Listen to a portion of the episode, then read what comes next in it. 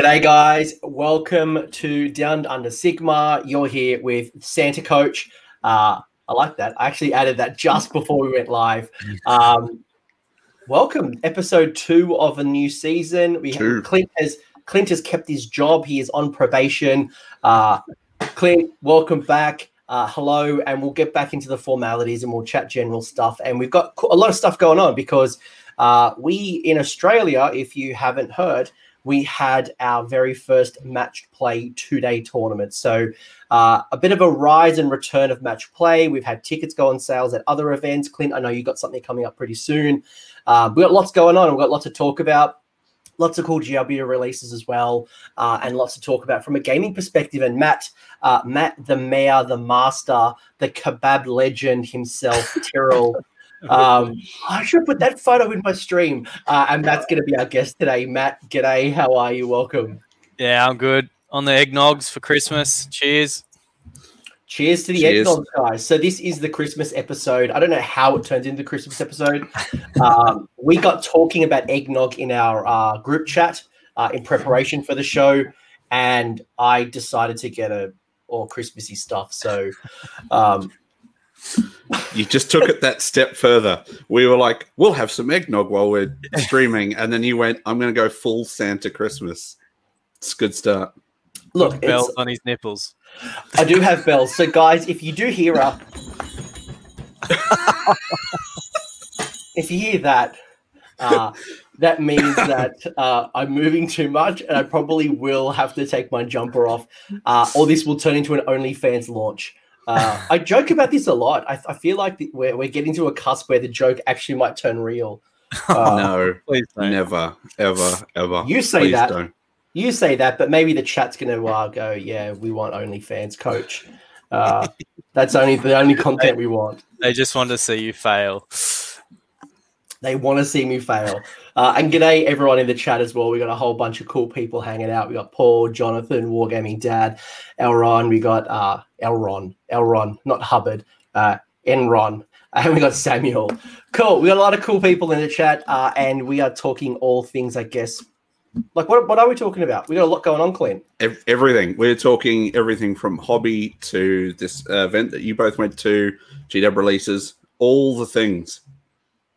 All the Matt, things. what are we what are we going to talk about? Age of Sigmar, gaming, having fun, catching up with mates, everything, whatever we what can. Are, what are you fishing for, Anthony? Are you fishing for the Everwinter event? Is that what you're fishing for? You just I'm not fishing. I'm trying to get you guys uh, involved in the conversation and get me out of OnlyFans discussion.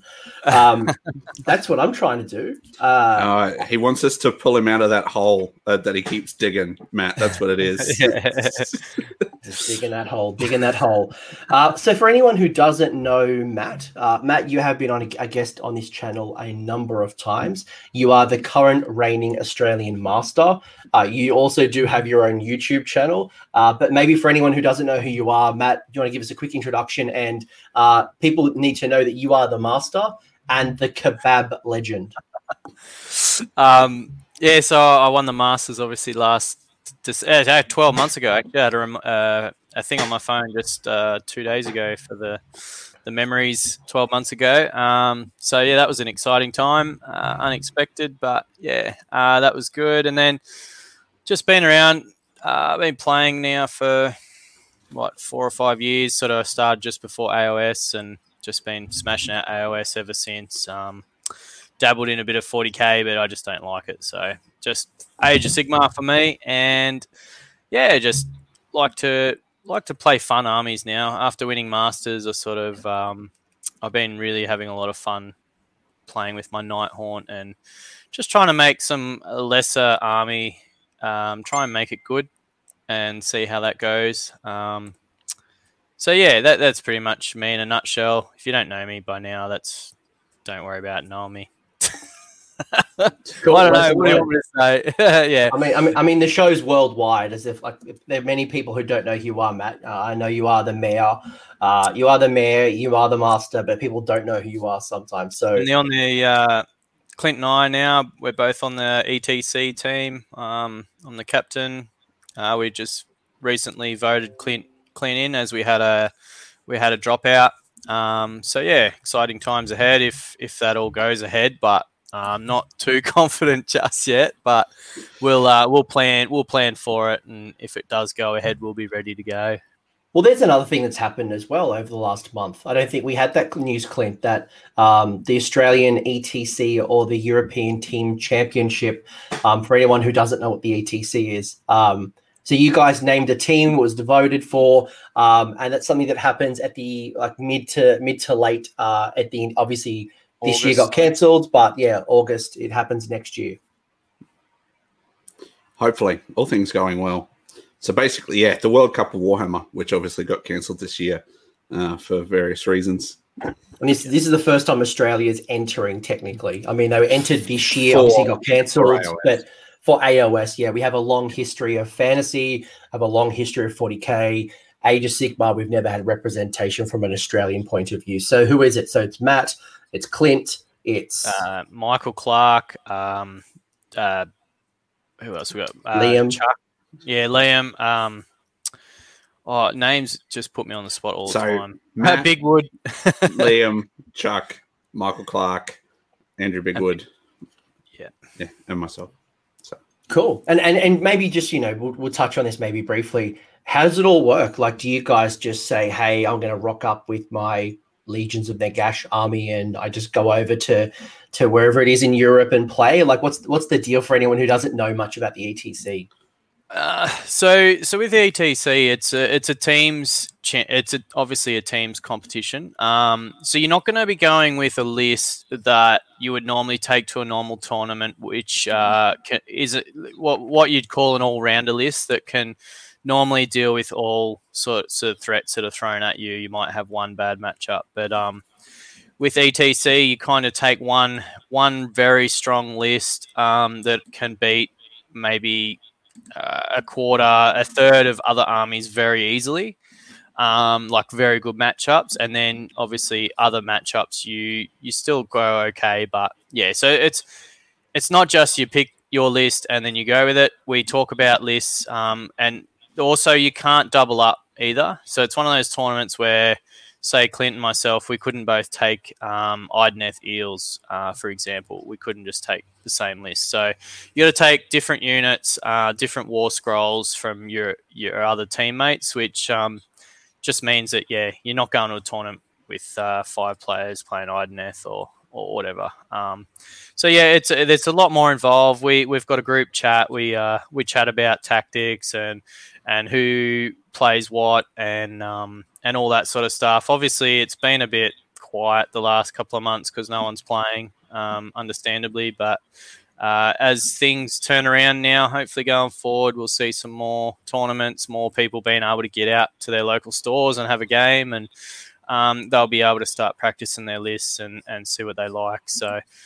Yeah, it's uh, it's it's a lot different, obviously, to a normal tournament, but yeah, we're, we're getting around it. And then um, when the ETC actually starts, it's a, it's a lot different too. You have um, a matchup process each game um, where the two captains will, will put forward a, a, an opponent, and uh, you got to match up. So it's it is very strategic. Uh, like the, the actual game itself is the least strategic part of the whole process, to be honest. Um, it's more everything else, like just yeah, going there, building lists, and then yeah, all the matchups, and so we we we literally have to study everyone else's armies and have pretty much a spreadsheet for each um, opponent where we know our strengths and weaknesses with matchups going into each game. So yeah, it's a it's very involved. Um, it's I think it's six games over three days or something. So you only do like two games a day, but there's like four hours allocated for each game. Um, that includes your matchups and all that sort of stuff. So, yes, uh, very different, something I'm not used to and slowly coming around to. And I'm sure most of the other um, guys on the team, bar Chuck, who's been there before, um, most of us don't really know what's going on either, but um, we're all pretty adept players and should do fine. That's right. You're Stephen Bradbury, the event. Clint, how are you feeling about ETC at the moment? Oh, look, super excited. It's been on my Warhammer bucket list for, oh gosh, probably seven or eight years at this point. Ever since I found out it was a thing, so to actually get selected was pretty amazing, and uh, I'm just crossing fingers and toes and everything to um, make sure to hope that it happens next year as planned. No, that's awesome. And uh, Clint knows that I may or may not be applying for the coach role in 2022. Maybe, maybe, maybe. It would be better if the coach becomes the coach. So uh, That's that's Maybe. the only reason you're doing it, right? it really is. It's either that So- or Adepticon. And I'd love to go back to Adepticon. So either it's coaching coach or it's Adepticon. And we'll see how we go. We'll see how we go.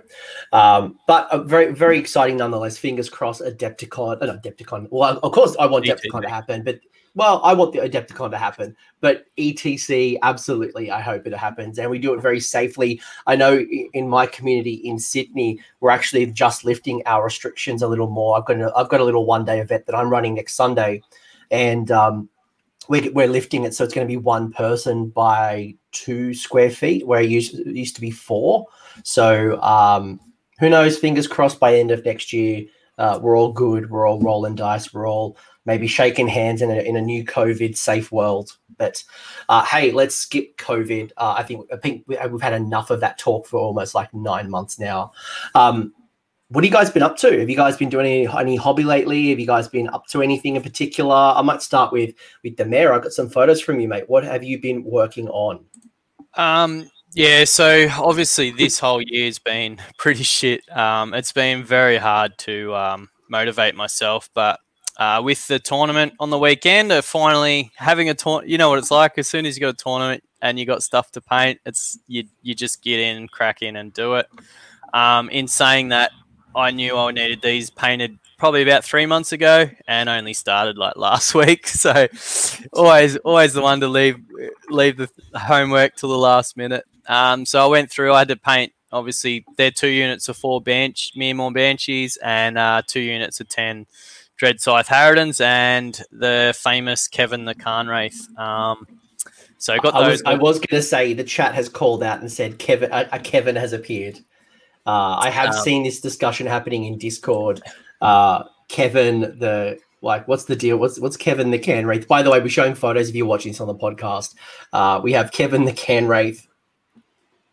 Um, so he is. Oh, look, I don't know. I, I, named him as a uh, Kevin. Is kind of like a just a mediocre name, like just a everyday Joe Blow. Um, so I kind of that's why I named him Kevin the Cairn Wraith. And he, but he has this uh, artifact and weapon that on a six to hit does uh, two plus D three mortal wounds. So and he gets to reroll hits. So you charge him into units of 10 or something. He just wipes them out, and your opponent's like, what? That's a 60 point. Like, he's worth 60 points. Um, so, yeah, he's like, yeah, Kevin the Cairn Wraith um, and his wife, uh, Karen, the, the Banshee. The uh, She's the she's in the list too.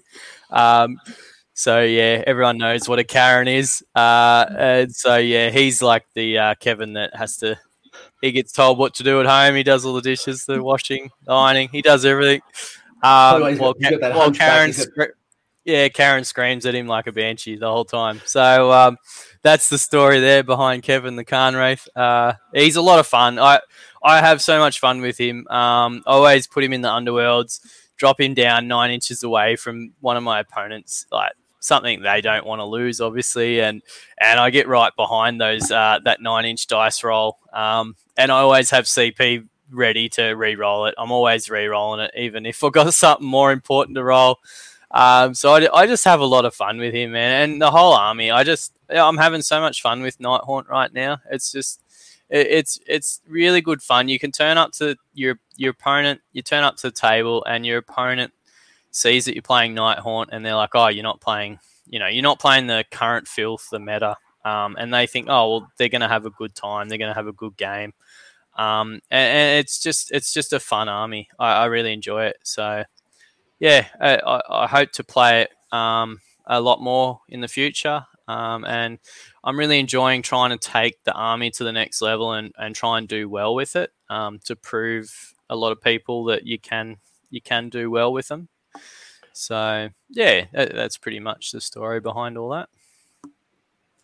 Uh, it's got some tools as well. I think anyone who writes off Nighthaunt, you know, it's got the movement, it's got the uh, the Deathless Save, it's got the Rend, so uh, it's got uh, the Mortal Wounds, it's got a whole bunch of things. So um, I think you know if you are a Nighthaunt player, uh, uh, The big thing with them the too- um, like a lot of current armies and new release armies, um, they're pointed in a way that like their points costs allow for rend. Like a lot of the new stuff has rend and Gargans, rend- man, a lot of a lot of Gargans damage comes from Rend. Exactly. So the fact that you, your Night Haunt's just ignoring that flat out rend, it's just it, they're a lot better in the current meta than when they were first released. Because when they were first released, there wasn't a lot of um, rend around, so units were pointed accordingly. And um, but you had a lot of uh, obviously you had a lot more. Uh, what would you say? Horde armies, I guess, with a lot more attacks, which when Ren, Ren doesn't matter, then it's more weight of numbers, so they just kill you. But yeah, in the current meta, I feel they're they're they're quite good. They're quite competitive still. So yeah, they're a lot of fun. And if you're in Australia, we've got Mortal Realms magazine. Uh, so we, you're probably going to have a whole bunch of cheap Nighthaunt to play with. Uh, I know, Clint, you've been going pretty crazy with buying up this magazine, but not for you. No, for my uh, kids actually. Um, so I, I that said, I did buy the first issue quite a few times for me uh, to get some chainrasps, and every now and then I buy an issue for me and an issue for the kids. But uh, my son has actually been doing Night Haunt, so he um, Oh, was nice. working on the Dreadblade Harrows last night. So yeah, um, and my daughter's doing Stormcast. They're in a tub there actually. So yeah. Oh, with my stuff's on the screen. Yeah, that was that was me introducing you into discussing. like that was Oh, it's- that was me trying to open a space for you, Clint. I know we're still got a working relationship here. You gotta, you asked me a question, I answered the question. Um, yeah, but, but then there's like Yeah. a subtle hint here. So I've got Clint's hobby up, guys, for anyone who's on the podcast. So, uh, Clint, what have you been working on? Um, I pretty much since the last uh, episode, I've painted most of my Bone Reaper's army. I know I'd started last time, um, and I managed to smash through um, as much of it as I can. Um, as you can see, I've been working on the Bone Tithe Nexus. I did that on stream uh, this week. Uh, it's just about done. I just have to do the glow effects, and the tufts turned up today for the rest of the bases. So pretty much, I'll have that finished by the end of the weekend. Um, what what what tufts are you using? uh, the Gamer Grass winter tufts, and then some snow and stuff sort of embedded in the tufts. Normally, my local store gets them, but I've been waiting a couple of weeks now, and I just had to order them. I'm like, I want to. I literally have this entire 2,000 points nearly finished, just waiting for tufts. So I just had to order them, and yeah. Um, and then there's also uh, another wonderful Mannfred model there that turned up yesterday. Because Can I ask you a question? How hard was it to cut the shrink plastic off the shrink? I, st- I still haven't. Oh, you haven't? No. yeah, because it's it's it's hard to tell in that picture, but it is shrink wrapped. Basically, um, I was going to do a Mannfred for the Call to Glory charity raffle for next year, um, but I can't find detail paint at the moment, um, so that plan is not going to happen. So, uh, but I did actually want to paint this model again, and because I painted one probably about six or seven years ago and it's my favorite miniature that I think I've ever painted. I just I spent time on it, so I'd love to paint one again and like hold the two side by side and see how much I've improved in you know six years. Is that metal? Yeah, mate. Yeah, Oh, yeah, right. Yep. Such a cool looking model. I'd like to have one as a vampire lord on Steed. yeah. It's it's it is my favorite ever G Dub model. What's the saying? Mannfred did nothing wrong. Mannfred did nothing wrong. I'm not wearing the shirt tonight. I'm wearing our I'm wearing the Herald's Night Haunt Pac Man shirt tonight. So Look at you with your all your Herald stuff. Herald's hat, Herald's shirt. Uh, yeah, absolutely. Matt's got one of these shirts. I do. I Don't- do. I yeah. should wore it. I've got I've got it as well. I think I was your first purchase. Possibly. I don't know. We gave some out though. So I, I, I legitimately purchased it. I was the first well, to get one. well done. I was a sucker. How's, how's the eggnog, by the way, gents? I've got my It's Bundaberg eggnog that I've added extra Bundaberg in. That's uh, I'm not- disgusting. Don't even talk about it. It's just I've- so wrong. I've got uh, Captain Morgan's spice rum in mine. I'm just I'm just going plain. I I don't need a drink this evening, but um, Kraken in it is always good. All right. I, I, I thought at, at least with it being a Bundy one, I would do Bundy in it. Um, so what have I been right. up to? Um, don't judge Bundy, man. What, what have you been up Bundy. to, Anthony Magro? I've done nothing. Yeah. This this week I have done literally nothing. I've played Assassin's Creed all week and it's been glorious. I've just played like five hours every day, every night, just smashing out Assassin's Creed. Um, Isn't that what So- you do after every tournament, though? You just there's no hobby, there's nothing. Like you just nah for like a couple of weeks, I reckon. Yeah, it depends on like it's it's hard because you know like as you know when, when tournament season's up and running, um, you've normally got a tournament every month, every couple of weeks. You've got something you're like constantly on the like the hamster wheel. But as our hamster wheel's kind of just starting up, uh, you're right. Like you know, you, you paint an army up. I've got my two K of Gargant, so I think this month uh, I've been mostly focused on painting up my sons of Behemat, Bahemat, Bemat, however you want to pronounce it. Um, I had to get that up to a what? Behemoth. BMAT. Uh, the Sons, man, the SOBs, the, the original and the best SOBs. Um, I'm going to cop something for that. Um, so I've, I've been painting up my sons. Uh, I had eight models to paint. It was the craziest eight models I've ever, ever had to paint. Uh, despite it sounding like only eight models, uh, the sons are crazy detailed, crazy detailed. Some really cool stuff going on there. You know, painting the net. There's the the Kraken Eater with his big net alone is a massive pain in the ass. Uh, there's just so much detail, and I'm getting so excited. I'm moving around with my bells. Um, so I, That's- That's your nipples getting erect, mate, with the bells on them. um, so When you hear Apologies to the apologies When to the children. When you hear it Someone gone, you know where that bell is. Um, so, so let me, yeah. Uh, so I, uh, I painted up my sons of Behemat, Behemat, um, and getting a couple of practice games in, which was really, really cool. But at the same time, I was working on my armies on parade board. So the first uh, armies on parade I've ever entered. Uh, I've never entered. It's it's normally at a time where um, it's just after Sydney GT. So normally it will take a couple of weeks after Sydney GT. Um, so for me, getting up a, a display board uh, has never been something I could do. Uh, so this year, with CanCon being cancelled, uh, I said, "Stuff it! I'm going to enter into Armies on Parade." I'll bring up some photos. I think in the tournament as well, you guys can see what that looks like. Uh, but then, funnily enough, I had a little story on. Saturday, I started a Daughters of Khaine army because I wanted that to be CanCon 22 because Um, now my display board's over. I've got some display board ideas. I've got daughters. The Sunday, I won the lucky door prize and I walked away with this Lumineth box. So, in the span of a weekend, I had to explain to my wife how this all came about. Uh, but more importantly, uh, I became an elf player. So, uh, I'm really confused. I'm so confused and I don't know what to do because I've, got, I've now got two armies, two new armies. Uh, I don't know if I should give away the Lumineth box, if I should start it. Uh, should I just keep it for a rainy day when maybe a Tyrion comes?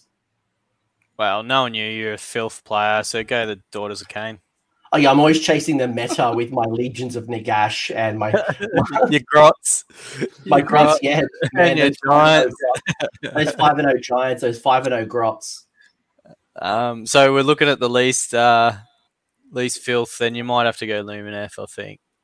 You reckon? I'm going to I'm going to Witch Elf, so, and I've got a really cool idea Oh. for my display board. So I'm not going down the snake meta. Uh, yeah, it, it what Sam, it was a great weekend, but then I had to explain to my wife, I'm like, look, I'm coming back with a daughter's army that was literally half price. I got I got the army half price or more than half price, which is why I bought it on the spot.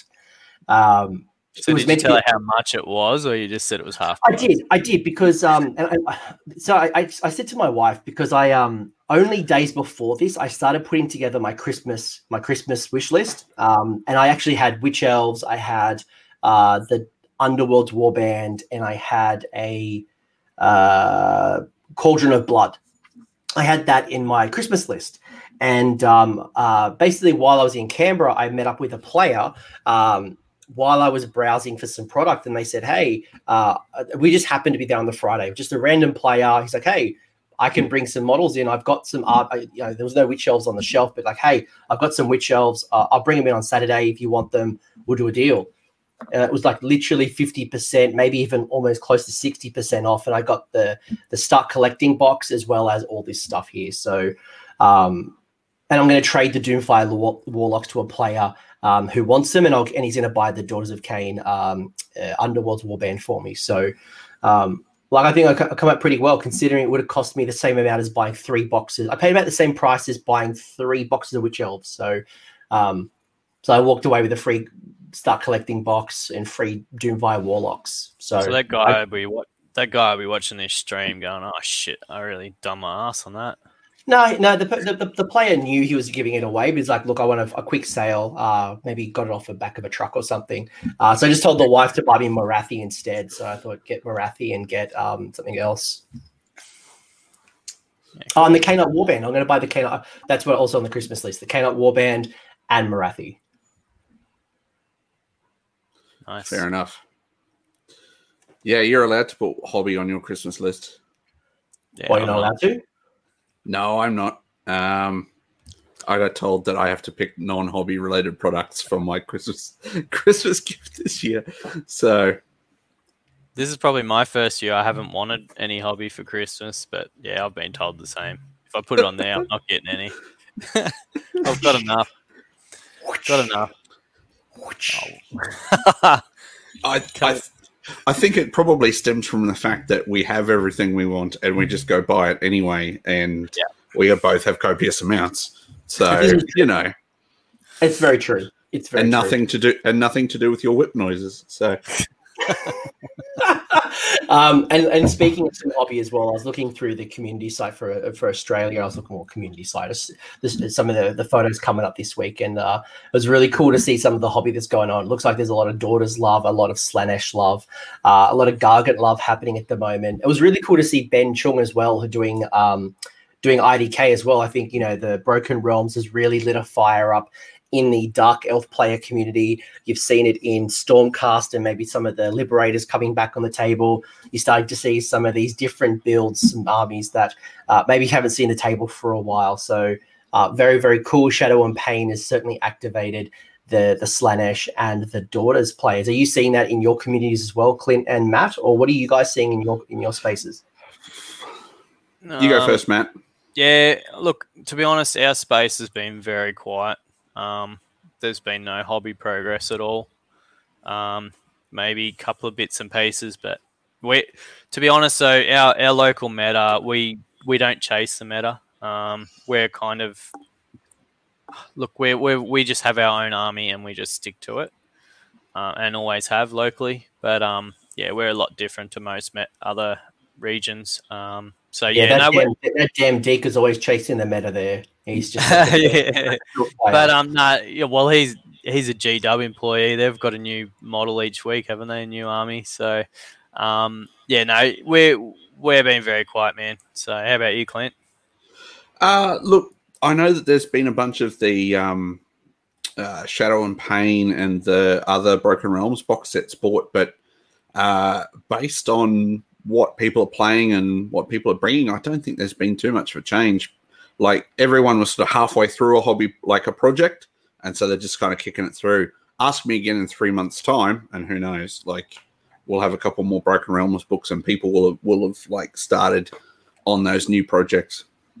I've seen a lot of people pick up Broken Realms. I've got in front of me. I'm doing a review tomorrow with um uh with IDK. I'm doing an IDK video tomorrow, and uh, it sounds. I, I- see a lot of people being activated. They haven't bought the army. They haven't. They're, they're starting to build the army, um, and I think you know when I look at Broken Realms and Clint, you know when we caught up last month, we were only kind of scratching the surface and making you know tinfoil hat predictions but you know just looking at the, the depth of knowledge from the stormcast the idk uh, the the, um, the Daughters of Khaine, the Cities of Sigmar, the Slaves to Darkness. Kinda, I'm not really a big fan, as you might have noticed on the Warhammer Weekly stream. Uh, not for me, but hey, if you want to run chariots, like I think it's started to build out people's imaginations, and I think who knows, maybe a lot of these armies are going to find the table early next year. Maybe on be, be on people's Christmas lists, or they're waiting to see what the next Broken Realm is going to look like. Uh, now that we've seen, uh, I guess maybe the, the the transition here is Sigvald.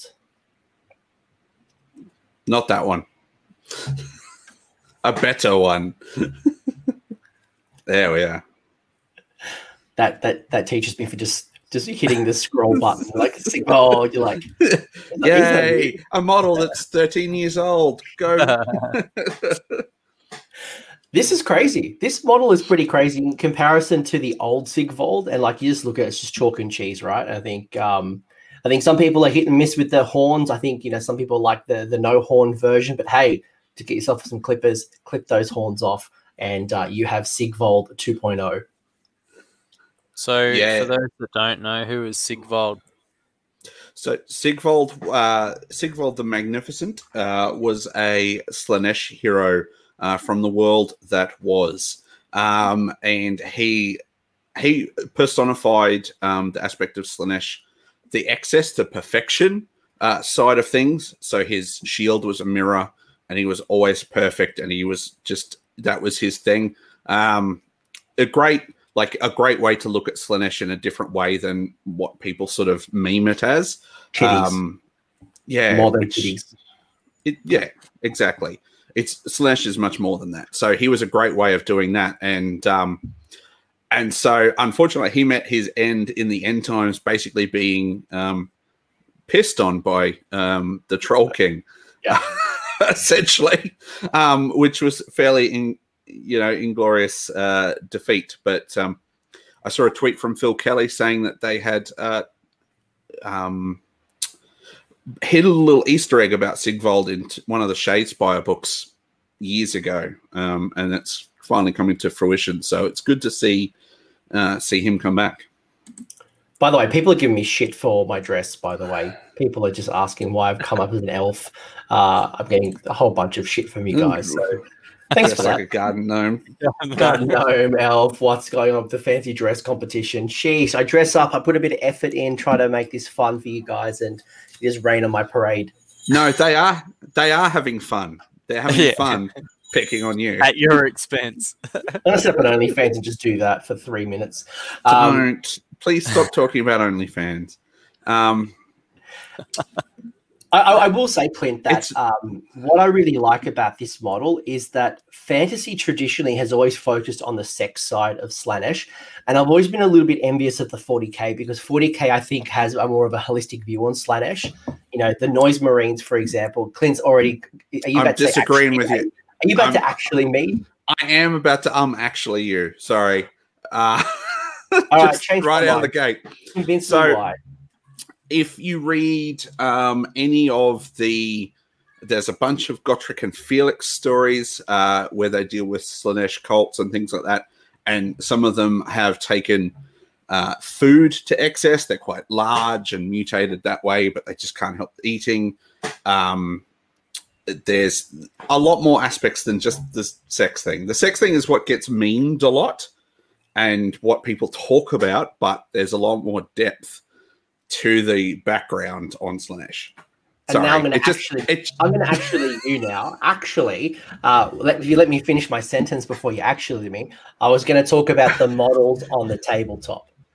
Uh, I- I don't think we've seen that lore translate onto the tabletop as well in fantasy, whether it's Sigmar, whether it's um, just Warhammer Fantasy Battles, because it has mostly focused on the sex side. So uh, I'm hoping this model Slaanesh, and we've started to see some like the Underworlds or the Warcry warbands starting to play on other aspect, aspects of Slaanesh while still keeping to what we know. That's my point. Yep. My point is, I, I like it, and I'd like to see other things. Like I'd love to see our own version of like, uh, you know, the the Noise Marines, which is you know essentially you know some type of bard, some type of Pied Piper. Um, give me that type of style of Slaanesh as well as the titties. like I'm, I'm, not, I'm not saying take away the titties, but also like the other side of the the the, the non titties. this is this is possibly one of the most awkward conversations I think I've ever been in. Um, All right, we can make it not. All right, I we'll think- move along. I think Is I that, think is that why that- you wore bells on your titties tonight? Is it, Oh. Magro? I think I that I think that the new Sigval model is a fantastic showcase of what they can do with plastic compared to the old metal ones. Like we see it time and time again when they redo old models. Um, but I think he's just like the latest awesome example of that. Yeah, Yeah, and, and the scale is awesome as well. So it's Is, going to be a is he on a pretty big base? He's on a huge base for his side, but he's quite like he's tall rather than wide. So, um, yeah, it, it's quite a decent looking size base. Yeah, if you've seen the old Sigvald model, it's probably you know no different than a Chaos Warrior. Like it's not a massive model. It's it's again it would fit quite well in Warhammer Fantasy battles in a regiment. But when you look when you compare this, like this will be what sixty mil, ninety mil, that kind of. It's going to be a lot bigger to like a, a, a- a demon prince size than what we know. Um, I, yeah, I don't. Do we have pictures? I don't know if they were in the video. Um, of him compared to other stuff. Um, I think- because I, the, every picture I've seen is kind of him in isolation, which makes scaling super hard. Um, but I, I can't see him being on on anything bigger than maybe a fifty. What are the Um, guys which there is- behind? Yeah, but even them, like they're hard. They'd probably be on Yeah. forties. Um, but yeah, it's it's hard without anything next to him. But I think forty mil would still make hit, like is a big base when you compare to the way he's he's sort of standing. So I'm sure we'll find out soon. Uh, yeah, very soon, very soon, very soon. And we did see, like I know, Clint, when we did the, uh, we looked at the Games Workshop website last month, and we saw the three coins. We saw uh, the Morathi coin, which we saw in. Uh, you spent what 160 bucks Australian, and you got yourself a coin. That was last month. Uh, there were two other coins that were shown off. One was a Nurgle Type 40k one. The other one was a Slaanesh one. So knowing that we've got the the Nurgle 40k coin this month, we can only assume that January is the coin for Slaanesh, which may mean we start to see Mortal Slaanesh sometime at minimum pre-order in January, if not released in January. Maybe the maybe released uh, or at least pre-order for Boxing Day, if not that early January that we've seen so many armies come out. Um, like Gloomspite kits, for example, there's always a new army like the second week of Jan. The the let's screw with CanCon slot for army releases. Yeah. But uh, yeah, what, what are your thoughts on Mortal Slaanesh, uh, Matt? Is there something that interests you? Do you think it's going to be something different to your meta?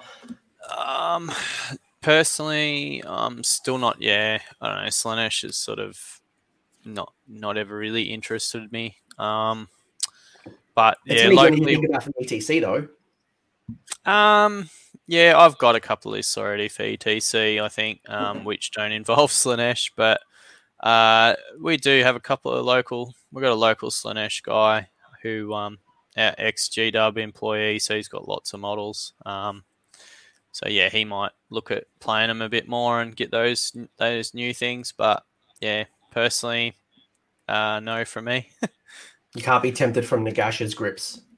nah, not at this stage. Being Clint's asleep. no, I'm fine. You closed your eyes and dream, dreaming of Slaanesh. dreaming of the, dreaming of those titties. Uh, Clint, what else have we got? Clint, Wish you go somewhere else um, while you talk about that. So What about you, Clint? Are you interested in the uh, Slaanesh at all?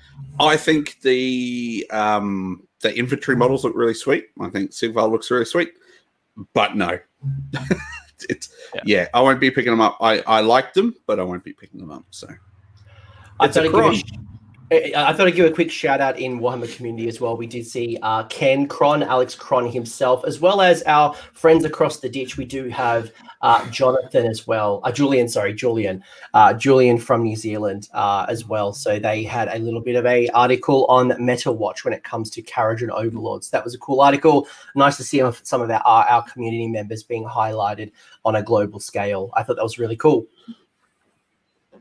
yeah, yep. I um I gave that article a, a bit of a read as somebody who's picked up KO myself.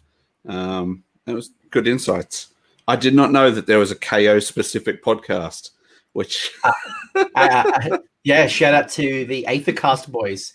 Uh, they're pretty cool. Lee, Cron, Uh, there's about three or four of them. They put out a lot of content for a Kharadron Overlords only podcast. I know Matt does Nighthaunt only. Um, I know people are begging for like Silver Death. Maybe that's the that's the new style of content. People will do specific to uh, Sylvaneth, specific to Slaves to Darkness. Uh, if you're thinking about getting into content, maybe that's a place you want to go. I don't know, but they're doing they're doing it. Good on Yeah. them. They're doing a great job. Jeez, you guys are like getting blood from a stone sometimes. Like getting blood from a stone. Uh, we got White Dwarf coming out this month, and um, it has spider rules. Um, Are you what do excited? you think about this? Well, are you excited, Coach? You're the uh, Grotz player out of the three of us. So I was trying to open up so you guys can talk.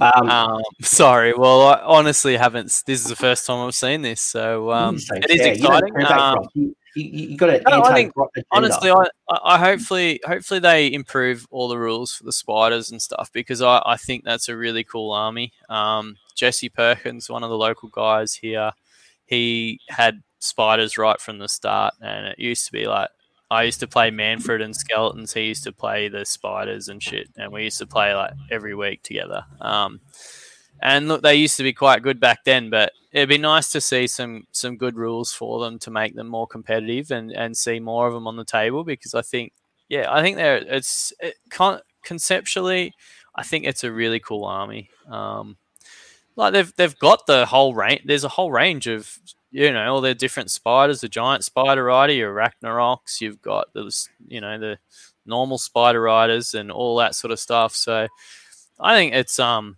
it's definitely definitely there for the taking. Really, like it, it can be. I, I think it could be a really fun army.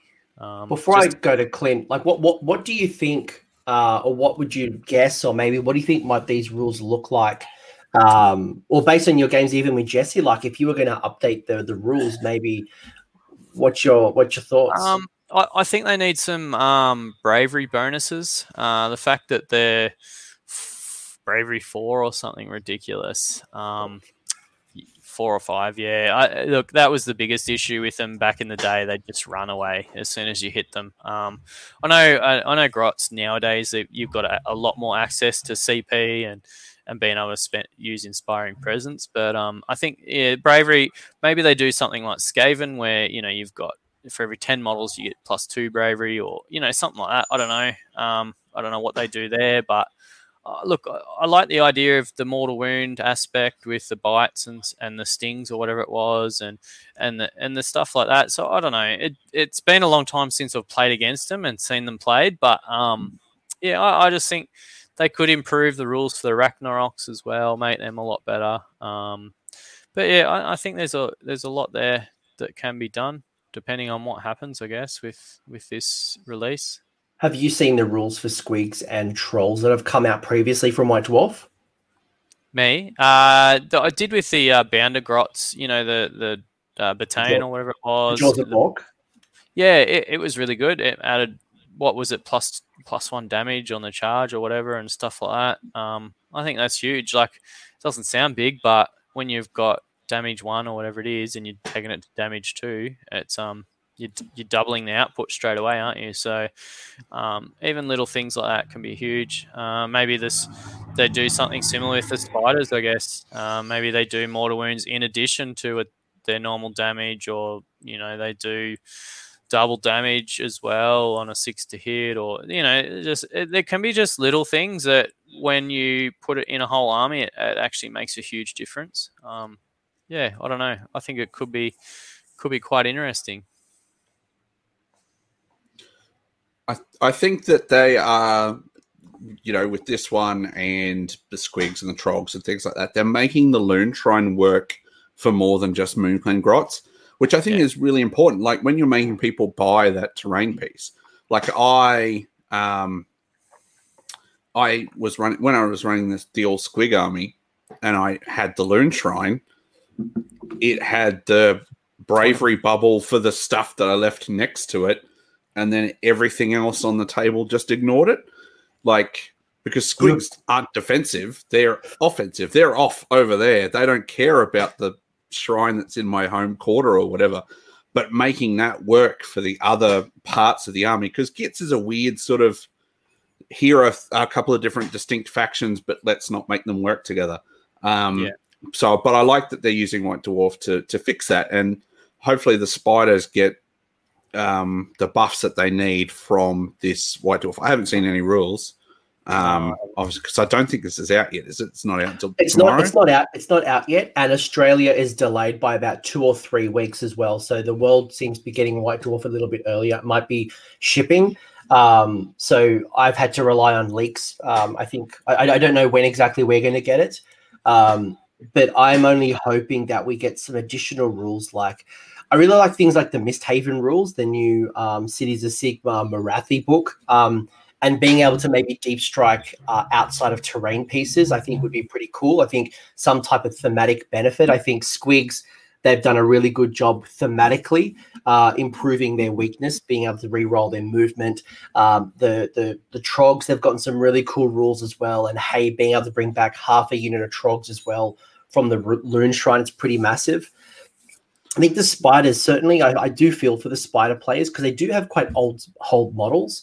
Um, I think some of them, like their heroes, are fine cast or maybe even metal.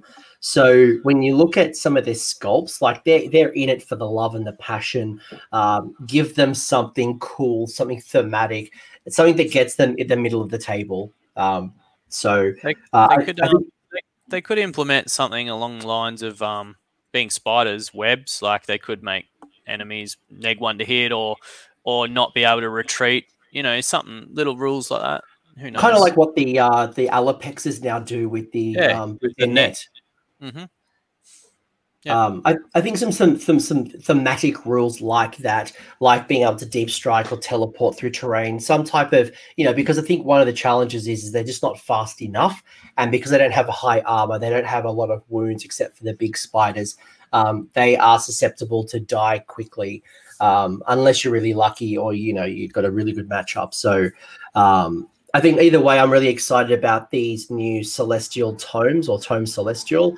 Um, I think the only thing that's sad about it is that it probably means that the Gits won't get a lot of love in Broken Realms. Uh, maybe it's only the goblins that will get some type of like Scragrot and his goblins will get some love in Broken Realms. But considering I can't see Trogs, I can't see Squigs, I can't now see Spiders get a lot of love, and they've had White Dwarf recently.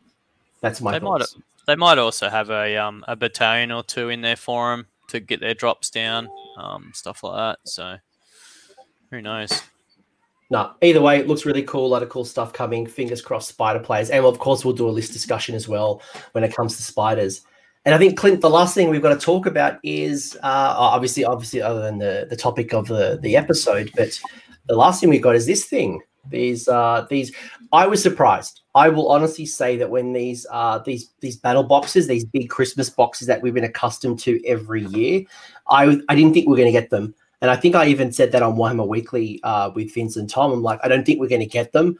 Um, or I didn't think we are going to get them because we were getting those little small little boxes in in partnership with Morathi. Mm. Yeah, but we did, and they are def. Oh, we lost Matt. Uh, definitely a mixed bag.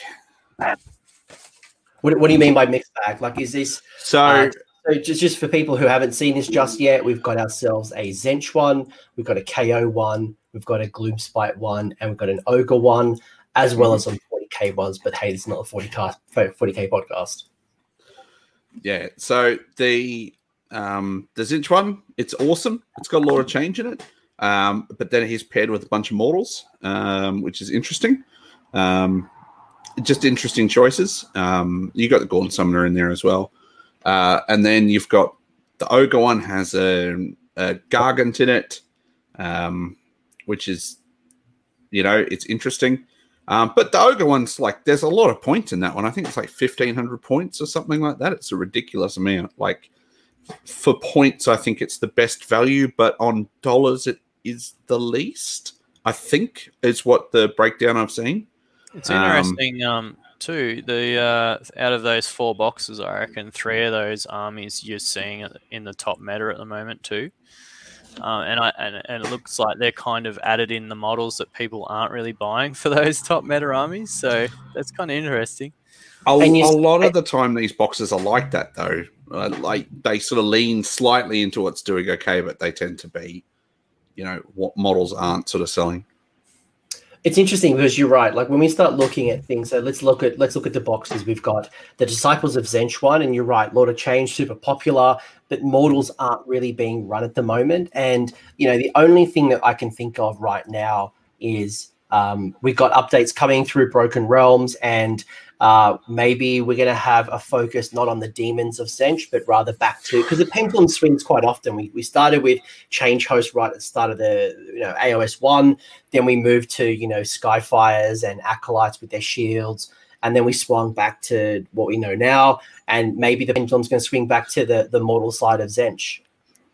I mm, I can't help but think you're giving them too much credit on that. I do think it's it's about stock levels um, and putting together a nice box.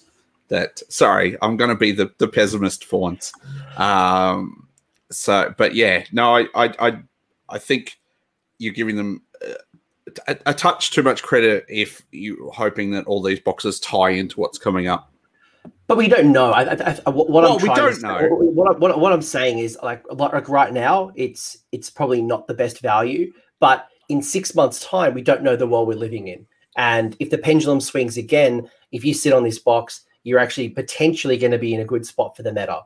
Or maybe maybe I'm completely wrong and it's still going to be about change host. We just don't know with General's Handbook, with Broken Realms, with potentially AOS three, with potentially new Battle Tome.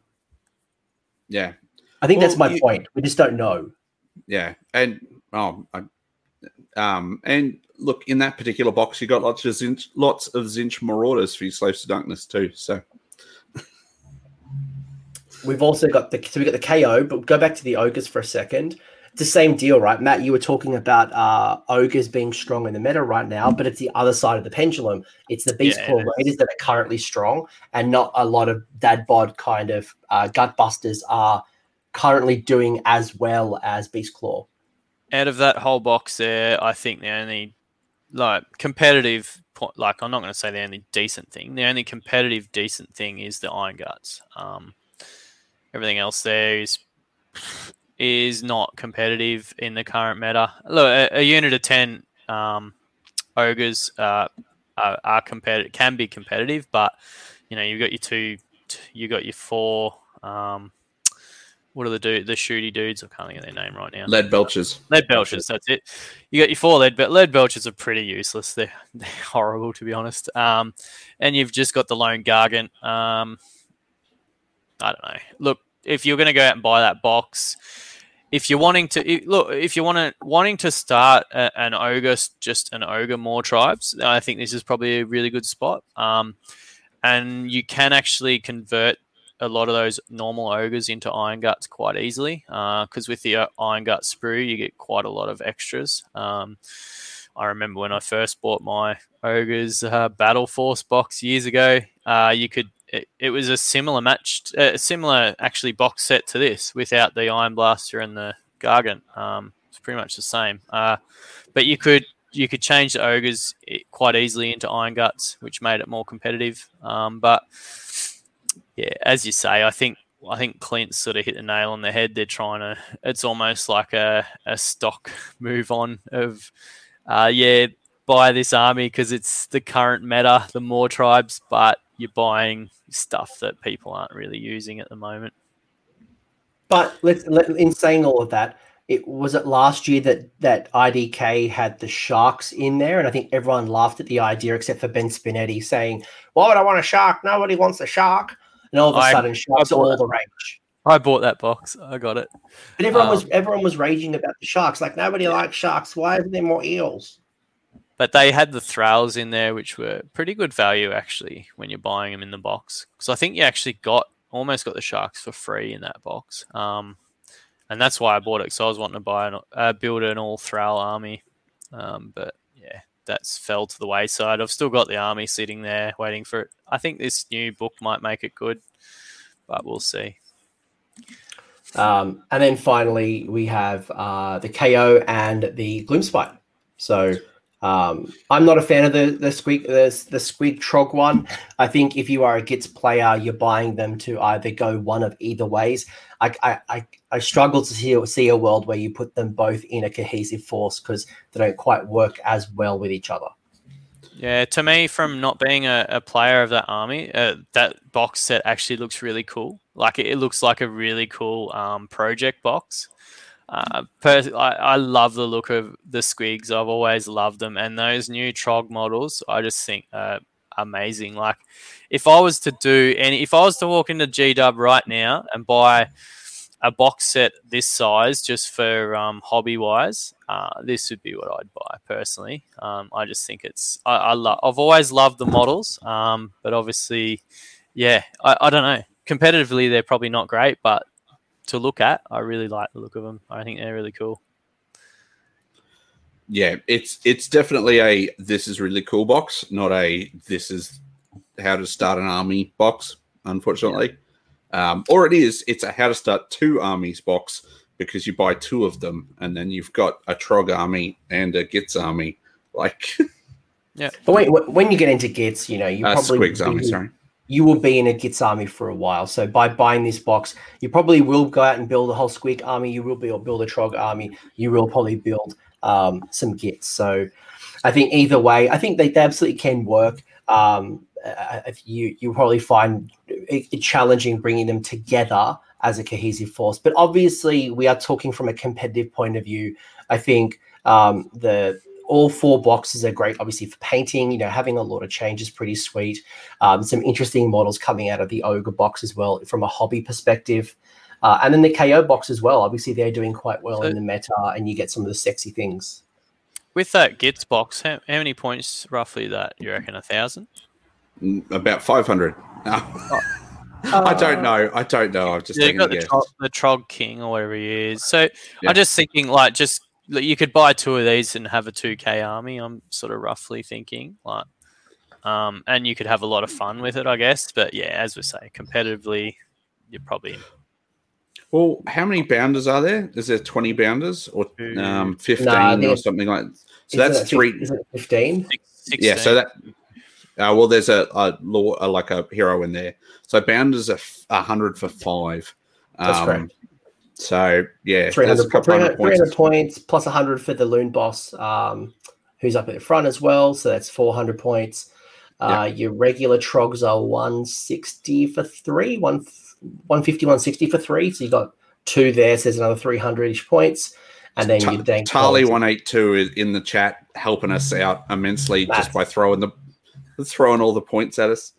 All right. Either way, I Thank think there's interesting battle boxes there, and uh, KO. Uh, I can't. I, I, got nothing to say about KO. I don't really know how they work. So I mean, you the, with points wise and that. So so KO KO is an interesting box because I think everything in that box is useful except for the fact that they put Brokk in instead of the dude on dirigible suit. Um, because gun haulers are awesome. Um, the dudes, the Endrin riggers or um, whichever you want to build from that, they're quite useful in an army. Um, the frigate, most KO players are going to have a frigate at you know a frigate um, in smaller games, and then an ironclad later on. Some people just have frigates, so it's pretty much all useful, especially if you're starting. Um, and I think Tom on Warhammer Weekly sort of expressed this as well. Um, but it's Brokk that kind of kills that box, and I think it is the most expensive in Australia. It's at three fifty. Yeah. Okay. Oh, these all different fairly, prices. They are all different prices, which is really yeah, interesting right. as well. Because once upon a time, they just the cheapest. Yeah, I think, and the ogre one are, are fa- is fairly cheap as well. Um, but I okay. think you, I think you're almost better off buying two star collecting boxes, um, and you'll get some thunderers as well. Um, so you won't get the frigate, but you'll get 10 Thunders, which are also useful. Um, you'll get your two gun haulers, you'll get your six uh, Bubble Boys, you'll get some an, an Endrin, Ma- uh, Endrin Master uh, heroes as well. So yeah, it's it's a weird box. Um, I yeah, I, I wouldn't buy it personally, but I've just bought a ton of KO. So literally the day before, or the two couple of days. Before literally, I think the day before they showed us what was in the box, gone and bought. Yeah, so. Look, either way, it's, it's very, very cool. There's a lot going on. Uh, we obviously had some reveals as well with, um, is it a Warcry or Underworlds? We started to see what's coming up. I think um, coming up in the next couple of months, people are still thinking Vampirates are coming. Um, who knows what's coming on, but it looks like there is, uh, as we lead up into potentially uh, at least the next General's Handbook, at minimum, potentially Age of Sigmar 3. Uh, we've got a lot of stuff going on, and who knows what's coming with Broken Realms. And uh, I guess the next, next six, six to nine months could be an interesting one.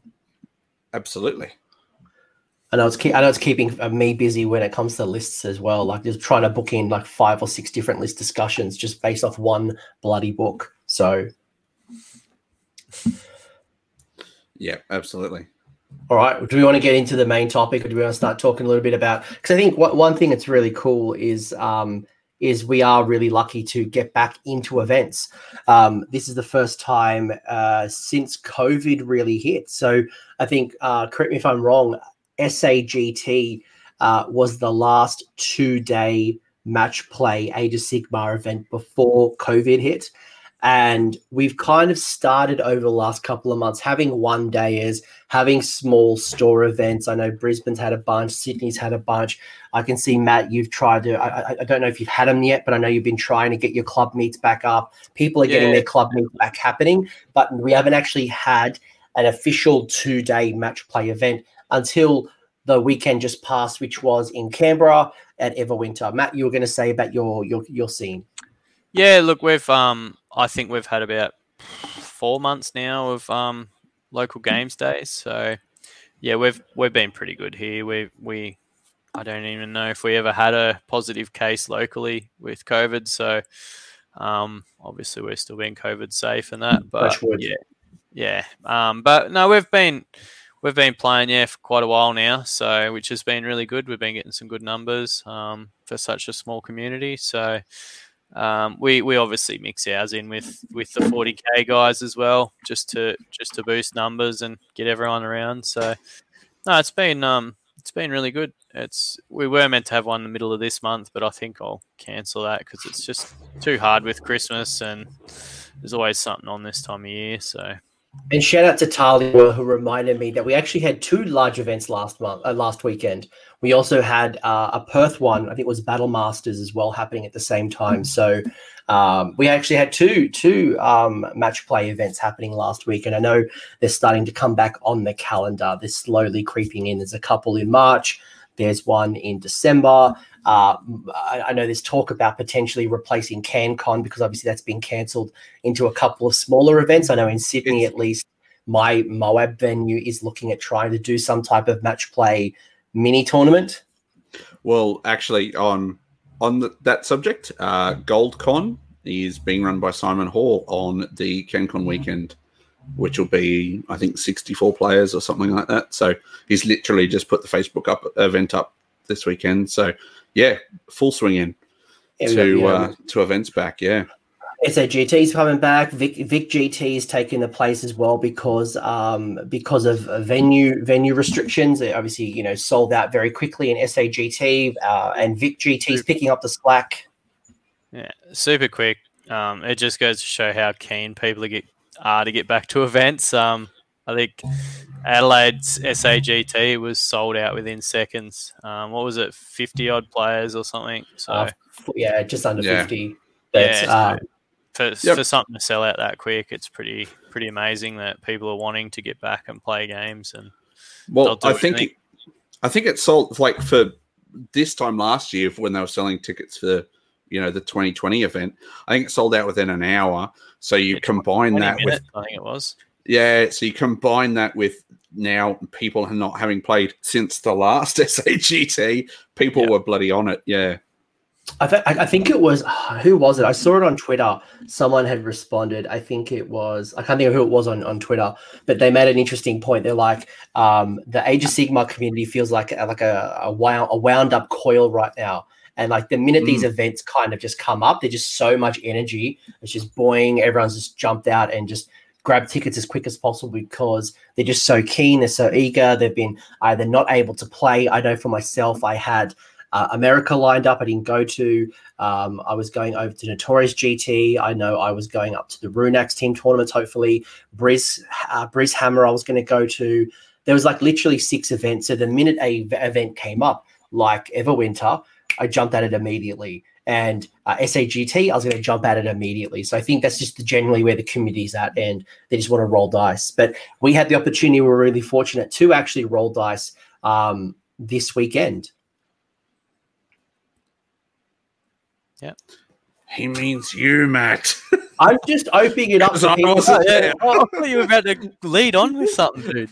Um, Smooth.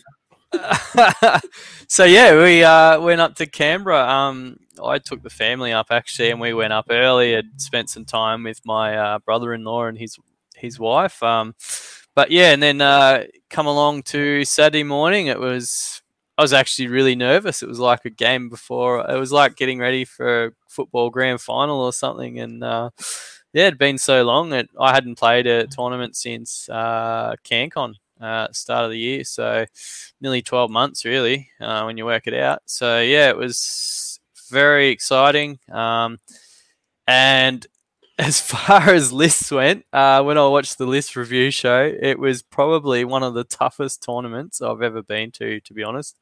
Um, the some of the lists that were there were just bang on. They could have won any tournament in the country, I think.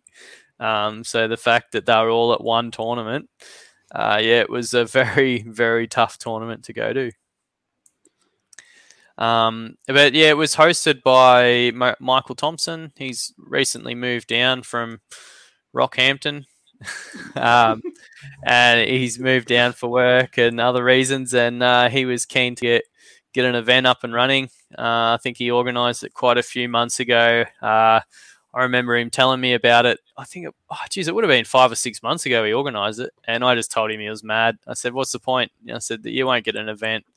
It's not going to go ahead. Obviously, with COVID and all that sort of stuff. And uh, he said, "Oh, we'll give it a try." And yeah, he uh, it, it was actually very lucky. Like all the uh, measured guys, all the Victorian guys, we only had the. Oh, I'm New South, but I live on the border. We only had the border restriction. The border uh, was only opened a week before. So if that had been delayed one more week, none of those guys would have been able to make it. So And there was probably 25% of the field was measured because I think it was a 40 player. It was like 36 in the end. I think there Yeah. was at least 10 measured boys at the oh, at least yeah, so that's, yeah, that's at least. yeah, at least 25% would have just disappeared with one border restriction. Exactly. So yeah, it was uh, took big kahunas to uh, give it a crack, and um, yeah, it all uh, it all went smoothly. Um, I think I don't I don't recall hearing anyone complain about anything as far as the event went, so that was all good. Um, but yeah, everyone was just I think everyone was just keen to roll dice. Everyone was happy. Everyone was excited, um, and obviously some people had been working on these armies all year, trying to get them out and play with them. So yeah, it was a good time. Um, so then we, yeah, we got there Saturday morning on to round one, I guess. Um, so, were there was there anything um, interesting in the pack that's perhaps a little bit different from normal? I know um, Michael likes to. Michael puts a lot of thought into the scenario, like into the battle plans and what he wants out of them, and and um, like he did a he um because he does the Northern Perspective podcast or did um you know he had an entire episode that was just on battle plans and and so like I know he would have put a bit of thought into those. And is there anything else, any different objectives or any sort of interesting scoring or something from the event? the the scoring actually was very interesting. It was very uh, different. Uh, so, and I don't know how he worked it all out, but um, for a major win, you got a thousand points. Like it was a thousand points. I don't know why it was a thousand and not just ten or something, but it was a thousand. Um, if you got a secondary, it was worth 150 points. Um, if you got two, it was worth three 300. Uh, you also uh, you didn't get points for denying your opponent's um, secondaries, like in other events. Uh, so that was different as well. Um, as far as battle plans went, they were all pretty good except total commitment. I hate total commitment. I, I, uh, I, had a lot of chats to uh, Michael before the, the thing saying how much I hate total commitment. I'm like, Nighthaunt's not that good as it is, and you're just ruining my how my army works. Like, um, but don't, and he don't take deep striking. Hey, just don't take deep striking. Yeah, well, I yeah. and, um, and, for anyone who wants to know what those scenarios were, they were total conquest, scorched earth, focal points, total commitment, forcing the hand in that order. Yep. Um, and interestingly enough, he left out Blade's Edge because um, I've played a few games with him on Tabletop Simulator, and he hates Blade's Edge. Uh, I think that's the reason he left it out. Um, but yeah, I, I, think the battle plans were all pretty good personally. Um, so yeah, it was nothing out of the ordinary there. I guess. Uh, what was it? Four out of the five battle plans were only nine-inch deployments uh, nine oh, away. Short, yeah, they, yeah, they were quite short. I, I got to. They were very favourable for some armies, and it probably explains why we saw a lot more probably destruction armies that we would normally see. When you look at the list submission, it had a higher representation of destruction than any tournament I've been to. Uh, there was no Daughters of Khaine. There was no Idoneth Deepkin there was there was there was one Seraphon army, and it was more of a um, it wasn't the the magical um, uh, coal Starborn. It was a coalesced force. Um, so I think it was a very interesting meta, very heavy shooting, heavy destruction. Um, but it was yeah. I think the two other things that I noticed that were quite interesting was that uh, the rounds were only two hours and a half, and uh, I know some people were struggling to um, to to get their day, games done. And I think maybe we're just out of our our match fitness uh, from a deployment point of view and just kind of getting our games done. Some people are still okay. Some people are struggling a little bit. And I um, think the the fact that um, so as you can see in the background there, the tables I don't know, they weren't really in any order in particular. So when you were uh, assigned a table number, um, the first round we didn't even have numbers on the tables. It was just Michael's like, yeah, that's number one, that's number two, that's number three, and we had to try and find our way there. But um, yeah, we I think uh, might have been Chris Welfare wrote out some numbers and chucked them on the tables. So, but in that two and a, what what I was getting at it that two and a half hours um, in that time limit, you had you had to read your matchup on the board, you had to find your table, had to get to it, uh, set up, start setting up your army. So you probably game time you might have had maybe two hours if that for a game. Um, that's Which, not a lot of time, especially like not. considering it's it's some people's first tournament back in uh, quite a long time. But yeah, nine to twelve months. Like, I, yeah. I think um, personally, my first game, I think we we were pushing for time, and we're in turn three. Um, I had the buy round two, round three, same thing. I think we only got to the end of turn four, and I'd nearly wiped his whole army. Like so, like turn three and four were really quick anyway. Um, and even t- game four was the same. I, I, think we only maybe got to end of round three, uh, turn three. So, um, yeah, I, I, found like I'm not normally a, a slow player, um, and I don't really have a slow army. I know how it works. I know how to play it quite quick, but I that's found not that's not what I've heard. That's what I said on the internet. uh, try, the, the, other, the, other, the other thing that I thought was quite interesting. I don't know if it was uh, if it was good or bad. It was just different. Is that Michael had the to, the TO had restricted the auxiliary objectives. So instead of it being, I think, was it eighteen? There's currently auxiliary objectives. It was yeah. selected to a specific ten. Um, so Michael had handpicked 10. It was only those 10 you could choose from. And I know some feedback from some players is they felt very hamstrung based on their army being able to to to meet the ten uh, that were available to them. So um, the, the other issue there was there was no there was no way of keeping track of secondaries either. Like you could literally just play the same secondary every game and no one would know. Like it was kind of weird that you didn't put it in. Um, and I think um, like, that's not a bad thing. Like I'm not I think the tournament overall was really good, um, and I think Michael had a little bit of trouble with um, the event tos as well because the, the they said they'd take over and do they knew how to use tabletop um, what's it called? Tabletop. To tabletop TO. to. tabletop TO. Um, they knew how, they said they knew how to use it, blah blah blah. And end of first game, we were stuck standing around waiting for them to sort it all out because they sort of didn't know what they were doing. And um, so yeah, he sort of got a bit blindsided by that, which was not Michael's fault at all. Um, and so that kind of put us a little bit behind time there, but we still had the same amount of round time. But yeah, I think round rounds could have been a little bit longer.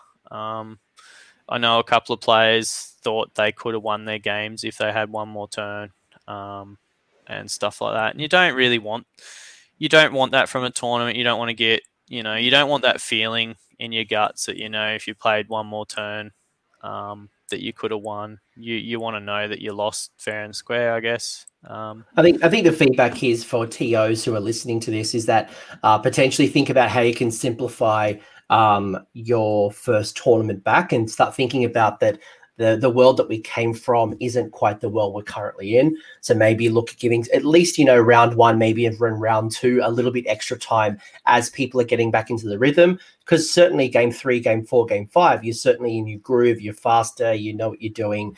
Uh, your auxiliaries are now being reduced. So uh, something to keep in mind potentially, but. Uh, it was a great tournament, in my opinion. Got to meet some cool players, got to play some great armies. The tables looked good. There was terrain on the board. Didn't have to worry about that. It was aircon sometimes. Um, it was so as you can see. statement. if, if you look at that picture there on the screen right now, um, Magro was right over the other side up against a nice, cool wall. But if you were playing on the top tables, you were against that window and it was something like 35, 36 degrees uh, outside. So it Mm. was just like a, a radiant heater just pushing through that big glass wall as you're trying to play. That's that sounds like the best reason I've ever heard to be in the middle, like In the bottom tables. Yeah, the middle of the bottom, just away from that heat and near the aircon. James Mabry, right there in that photo, is living his best life, being in the middle, being away from that window. No, it was, it was really cool. Um, it was great to see how things had changed, but also how things were different. Um, so I had five games. Matt, you had four games, and we'll explain a little bit very soon why you only had four. Uh, spoiler alert: Matt ran away and was crying after his first game, and that's why uh, we had to kind of bring him back and like give him some candy and some tissues. But Clint, you you take back over. Sorry, I I, I I just I just I was just throwing shade at, shade at Matt. just just laughing. So, uh, what was the round one uh, scenario again? Total conquest. Thank you. I knew there were two totals. So, um, the tables look all right. Like, Yeah, um, thi- in terms of terrain and stuff like that. this one was probably the least terrain out of all my games. This was in a we were in a private room in a back room. Ooh, it was it was kind of a bit weird, but um, yeah, I my first game um I was matched up against Martin Brooks and his Mawtribes. Uh, people know him as Pask. Um, and you've now I- just ruined his secret identity. So, yeah. um, so I knew it was always he's got three Stonehorns, um, and I knew any other battle plan, I I could almost guarantee I would have won the game. Not guarantee it, but I think I would have had a really good chance of winning the game. Uh, with this battle plan, only having four objectives. If you take the objective back, you get an extra point. If you're a hero, you get an extra point. So when you've got Stonehorns that are heroes and worth ten models, um, it's always uphill battle. Uh, and I think uh, after he gave me first turn, uh, I moved up the board. I charged in with my spirit host because they're they can they're you're only 18 inch apart, so got the charge off. Um, killed a few Mournfang, got some Harridans in there as well.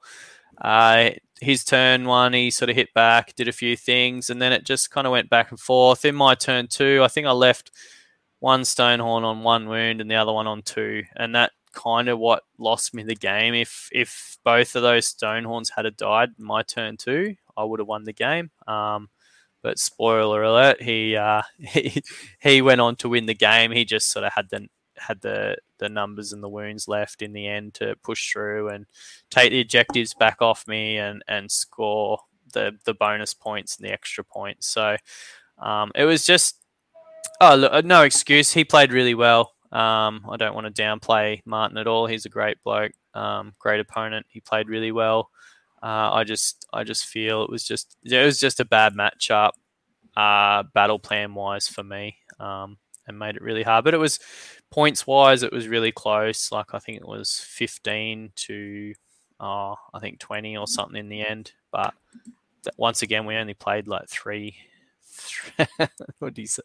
Yeah, so that's right. He, uh, I moved Olynder up, had a pretty good screen in front of her, but I was within 18 inches of the uh, butcher, and he cast them all, and then he kept kept rolling four ups, kept rolling four ups. He did like five. I think after saves, he'd done five mortal wounds, and then to Lady Olynder, she only had two left, and then he did the two um, the two bird mortal wound attacks to her and finished her off. So, yeah, the fact he got really lucky there, uh, that also sealed the game for him as well. If she was alive after turn one, uh, would have been a lot different. So, but anyway, he, uh, yeah, hats off to him. He played really well and he come away with a major win. Fair enough. Probably not the start if, if I recall in our ETC chat, you were sort of feeding back how you were going, and I don't think you were like not not unhappy, but you, it's not the start that you would have hoped yeah. for. So, uh, as I said earlier, I went to the event wanting to do do well with Nighthaunt, and out of all the lists and armies, uh, tribes weren't the one I was worried about. Um, I was more worried about KO and Tzeentch, uh, change host. So to to lose that first game to an army I wasn't really worried about is kind of does put you on the back foot a bit. And um, hmm. but it, it happens. It's a dice game, and you know that's why we play. It's it's fun. Yep. And then your round one coach have big yeah. things called on stuff. Is that, so it's that pretty much your? It's, it's, it's funny because um, the first round was what I call the AOS Coach Discord Cup because uh, Mat Tyrrell played a Discord player, so Pask. I got matched up with one of another person in my Discord. I got matched up with Toril Black, aka Jonathan Burns, uh, and I believe uh, Craig Anderson got matched up with Joel Graham, who's another Discord uh, player. So there was like at least three, if not four, Discord matchups, which was either reflective of my Discord or just really unlucky to get matched up that um, so I played my Gargants, my sons, uh, t- playing Taker Tribe, and I was up against Cities of Sigmar. Uh, it was a Greywater Fastness, but make no mistake, it wasn't the uh, the war machine that you think. It was Phoenix Guard, it was Iron Drakes, it was Bridge, it was the uh, it was your stabby stabby sorceress with her stabby stabby friends. Um, a couple of gyrocopters and a Knight Venator, which I thought was interesting. I thought he would go a Knight-Azyros, but he went uh, with a Venator instead for the uh, the once per game shot. So um, I I didn't win that one. Um, I don't know why my camera's doing a weird autofocus right now.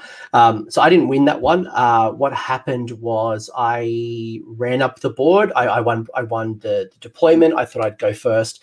I run up the board as quick as possible, hoping uh, for a um, for a charge. Uh, unfortunately, couldn't get the charge off. The dice weren't. Oh no, actually, I, I got the Kraken Eater into the uh, Ironbreakers. In that was the only charge I got off, um, and I was able to delete uh, three quarters of the unit. I think there's only three or four left in in the first turn. Um, but really, what I was trying to mostly do was tie up the battlefield and deny as much space as possible for those um, the the bridge with the Iron Drakes with the Warden King and the Rune Lord.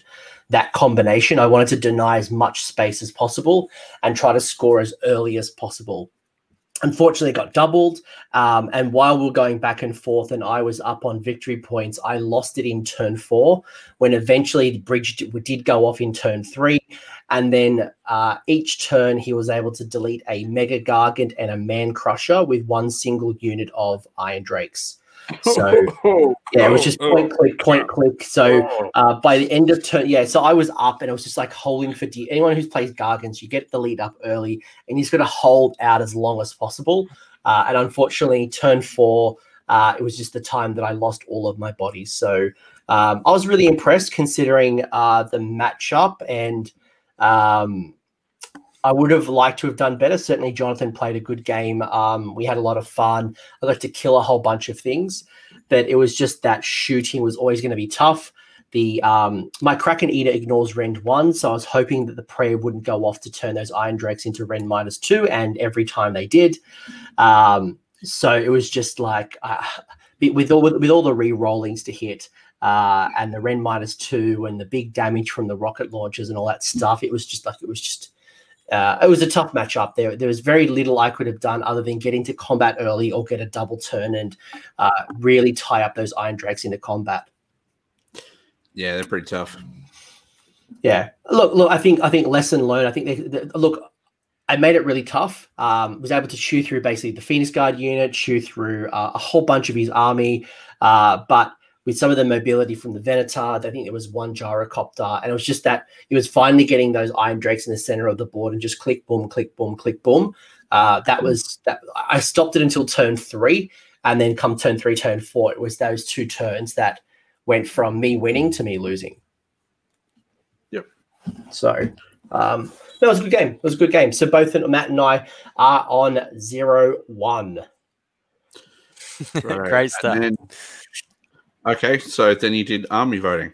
Yeah, we did. We did. So we had army voting, and I was surprised, Matt. I don't know what you thought, but there wasn't nearly as many people putting up for their army. So it was the coolest army voting. So um, everyone could self-nominate and put their own army up on uh, up for display and there was there wasn't that many there wasn't that many there wasn't many display boards in general um, and there wasn't many people who put up their boards um, matt I, I, don't know did you notice that or were you just smashing yeah, the pizza uh, no I, I missed out on lunch because uh, our game went to time and the time i actually got out and everyone had eaten lunch so um, I think there was probably more than you. Th- I think everyone had sort of set their army up just on their table, but as you say, I don't think there, there wasn't many display boards. I think um, there was maybe one or two other display boards in the, than in this photo. Um, and, but yeah, it was.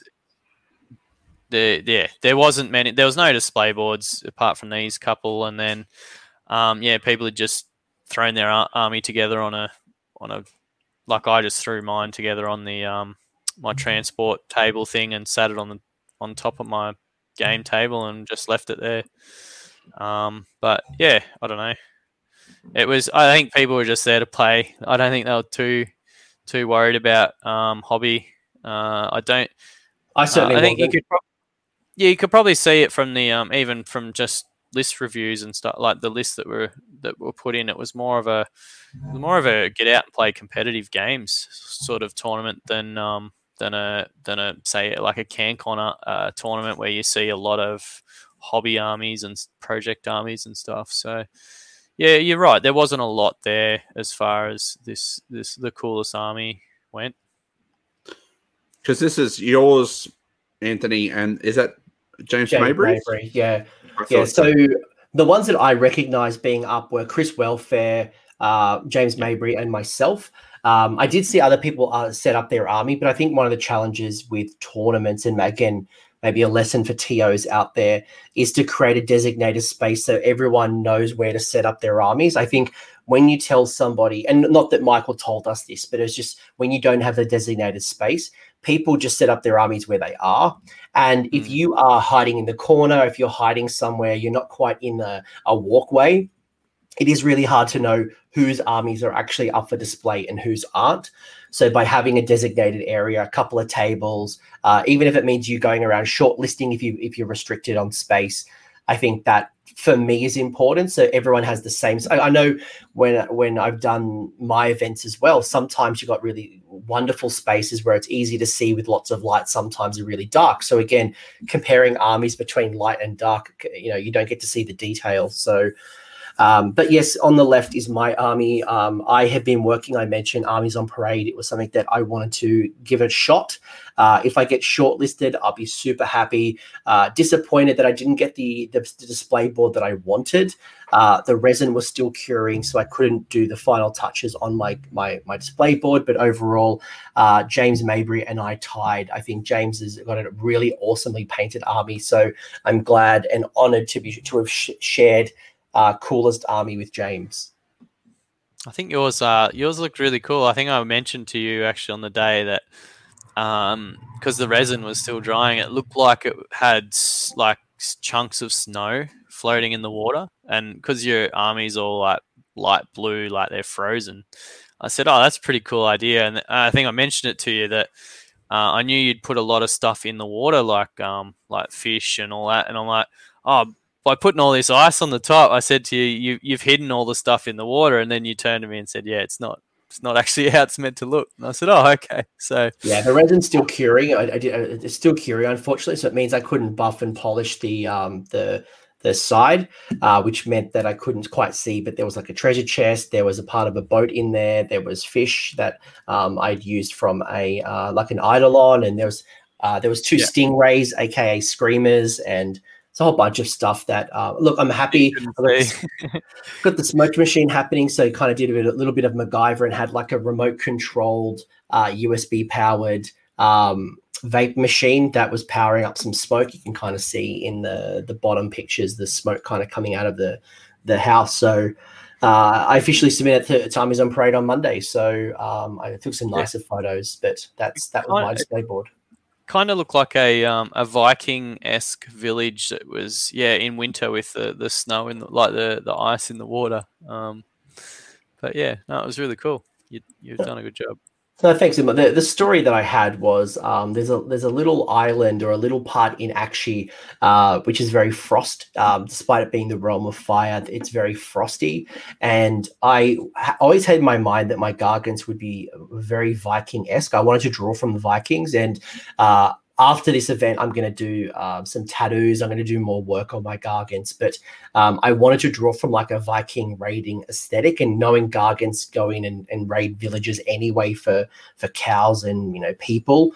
Um, that was the kind of the vision. I wanted to have them raiding a town as opposed to what you normally see, which is them in their home, them in their city, them in. You know, that's where most people put their display board. You know, I wanted it in more of a, an invader's territory.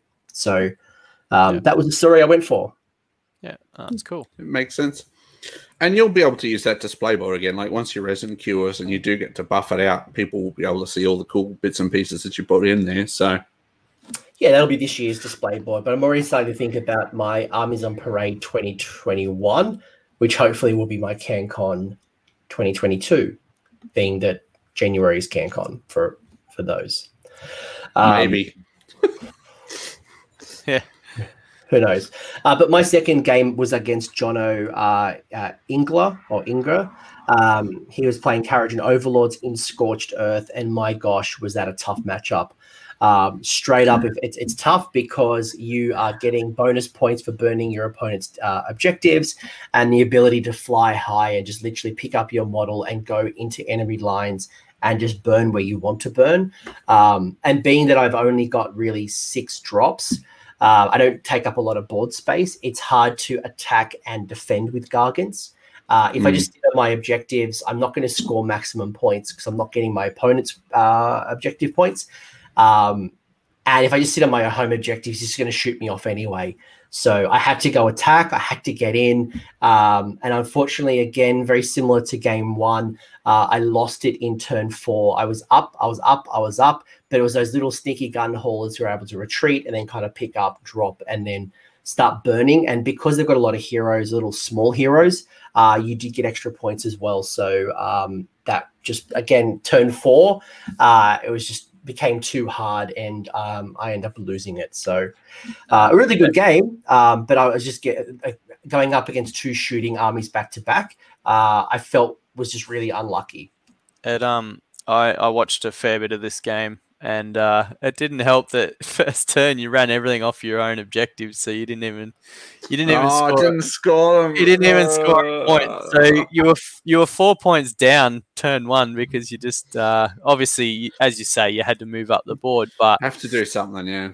yeah, you had you probably had a couple of gargants you probably could have left back and um and and it just score those points because at the end of the day, points are what win you this game. But um yeah, it was a hard. It was as you say, it's a hard matchup with shooting. You got to get across the board and and all that. But um yeah, I, was I hoping think- to, I was hoping to get in and do enough damage that I could stop them from flying high.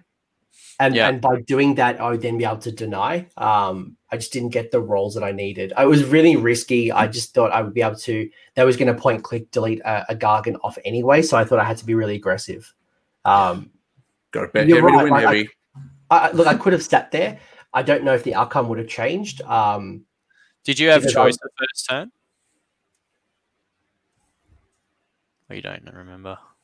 I don't recall. I don't recall if you had a battalion or not. So if you had Um, choice, you your choice would have been to go second. Um, that way you're scoring. You've got you've got hold of the objectives, and then you can then run up the board, and you're still holding them. Um, and you, I was then, playing for the double turn. then you're playing for a double as well.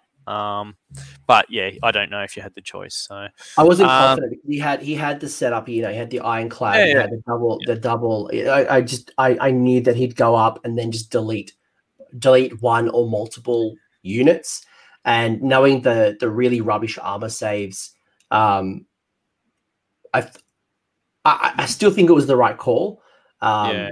I don't know if I would change it because it was really close. Like I said, I was up. Uh, I had some really rubbish attack rolls into the iron, the ironclad, and then Jono even said it himself. He's like, "Look, you know, you were really unlucky with some of those attacks, and if those more of those attacks went through, um, the ironclad wouldn't have been able to fly high, which had the uh, the um, uh, the ad- uh, admirals, the uh, the arkanauts in there. He had the balloon boys attached. Like I would have been able to delete them, but it's a dice game. It's how it rolls. Yeah. Um, love to do a sliding doors and watch myself and see how I would have gone if I would have sat there and and took it. And you know, maybe I'm overestimating the damage output of KO. Uh, but just seeing what those boats can do when you've loaded up with the balloon boys, when you loaded up with with um, boys on the ship, um, I know they've got that serious output of damage. yep. Yeah, Um, absolutely.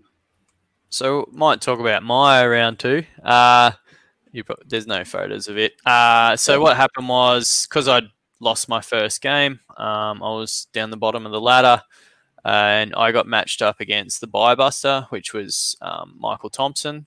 Uh, and when we got to the table, I, I'd set it all up. He'd been doing stuff, and he rocked up, and he sort of just said to me, he goes, "Ah, you know, whatever happens here, um, you'll get the win because I don't want to."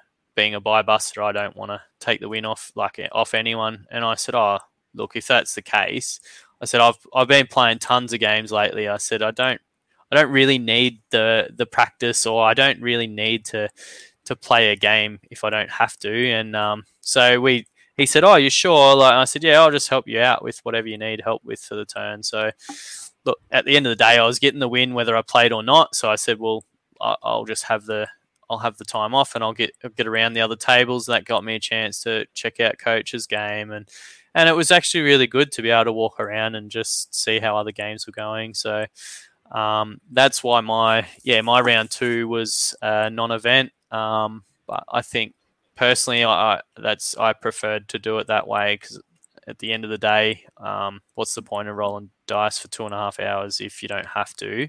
if I've been playing lots of games recently anyway with that army. Um, and yeah, so uh, and he was happy to do that, and I was happy to do it. So that's what happened with uh, my round two.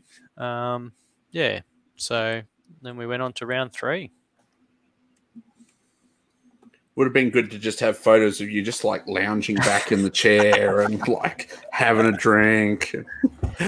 Uh, it, it- it's interesting because when you do go walking around, you know, when your game's over and you go walk around and see what other people are doing, it's normally towards the very end and you, the outcome's either determined or you're at that clutch moment. But Matt, you probably would have been able to see the early momentum building and seeing the mistakes, seeing the deployment, seeing the those really critical priority roles early in the game, or you know whatever Yeah. it might be. And it's those little clutch moments that make a huge difference to the outcome. So um, I was, imagine uh, that would have been a different experience.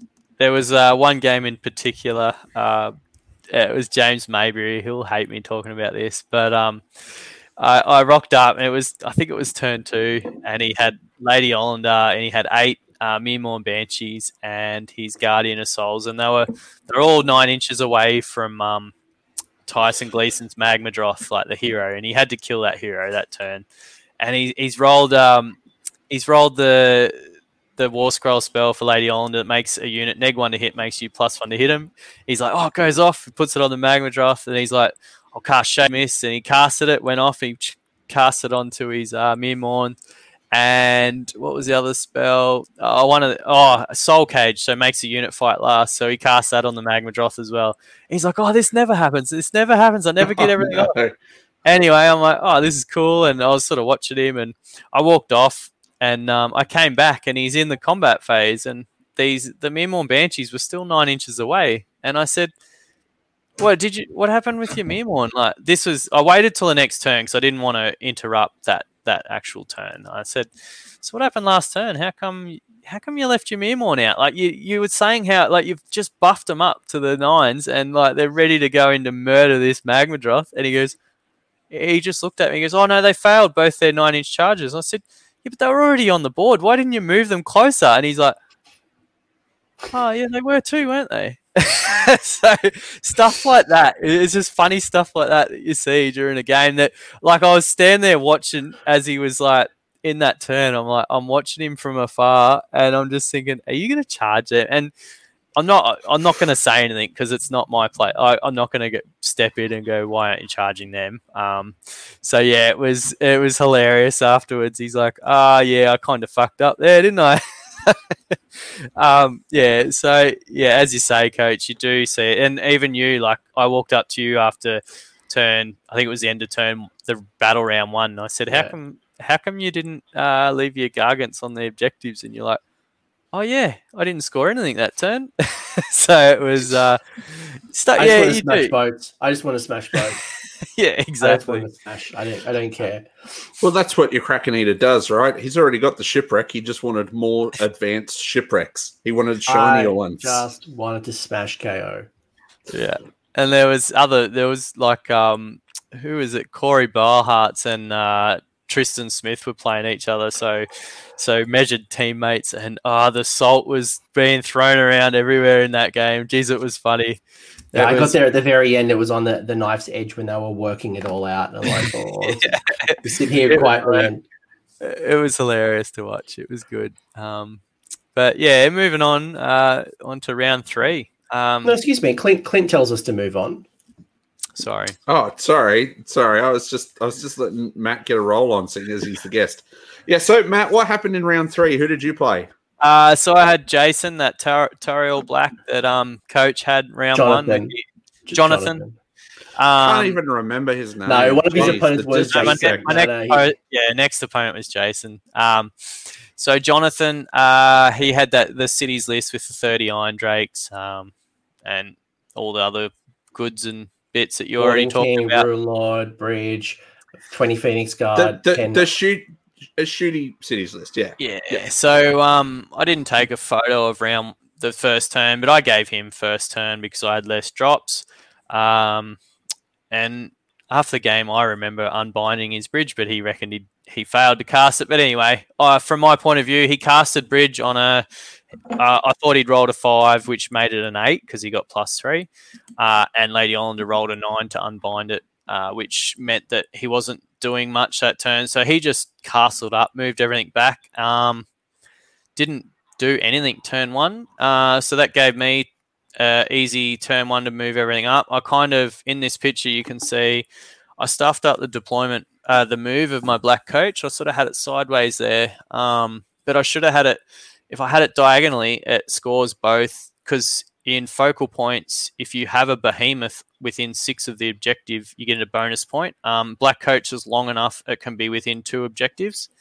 Mm. Uh, so I kind of stuffed up points wise there. I only scored the one bonus. Uh, in the following turn, I just left it and turned it a bit to get the extra bonus points. Um, but yeah, I got everything up. Got the unit of ten Harridans up the middle and um, charged in because this was another 18 inch deployment, um, if I recall. So Harridans with uh, Spirit Torment, they're 11 inch moves, so only needed a 7 inch charge. They charged into his little, uh, whatever they are, Iron Breakers or whatever they are. yeah, the Iron Breakers. Yeah, Um, they did a fair bit of damage there. Spirit Host also charged up into his gun hauler, who he'd made the bait. I but I had to kill it anyway. Uh, and then I got I dropped down a few uh, some Harridans on the left flank there, and I Kevin and um, on the right flank.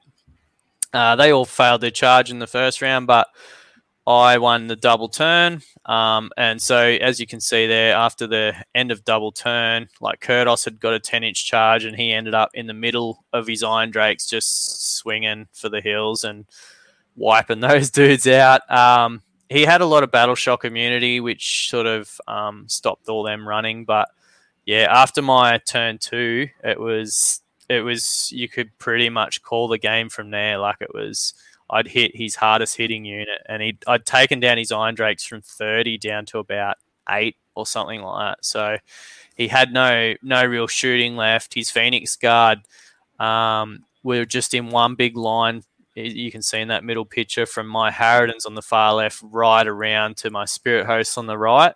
So they were never really going to pump out a lot of damage just for that fact that they were so spread out. Um, so it kind of came down to, yeah, after a couple of turns, he sort of didn't have much left at all. Um, and then he got the bridge off and it was it was round turn three and we'll run out of time and we're just moving models around at the end pretty much. But yeah, I think me winning the priority turn two is pretty much where the game ended. So uh, I got a really strong win. I think it was 29 points to maybe seven in the end or something like that. Like it was a, yeah, fairly decisive. Yeah, it was unfortunate for him, but yeah, fortunately for me. Uh, I normally my army does normally do well against cities armies just for the fact I've got the underworlds and stuff like that. I can get into them and tie them up. Um, and, and he, he, he, and he relies mostly on rend as opposed to yeah, wounds, those you just you just laugh you just laugh at. Yeah, exactly. So, um, like he was even saying, if he had got the bridge off and with his thirty iron drakes, he said, oh, "I could have wiped out half your army," but he doesn't realize that. Yes, they're threes and threes or whatever re-rolling ones, but you're still out of sixty shots. You're probably only wounding maybe forty. Um, and with when I've got a four up save, it's you're only doing 20 damage. Um, so you really got to focus on one unit if you're going to shoot yeah. shoot at it mm.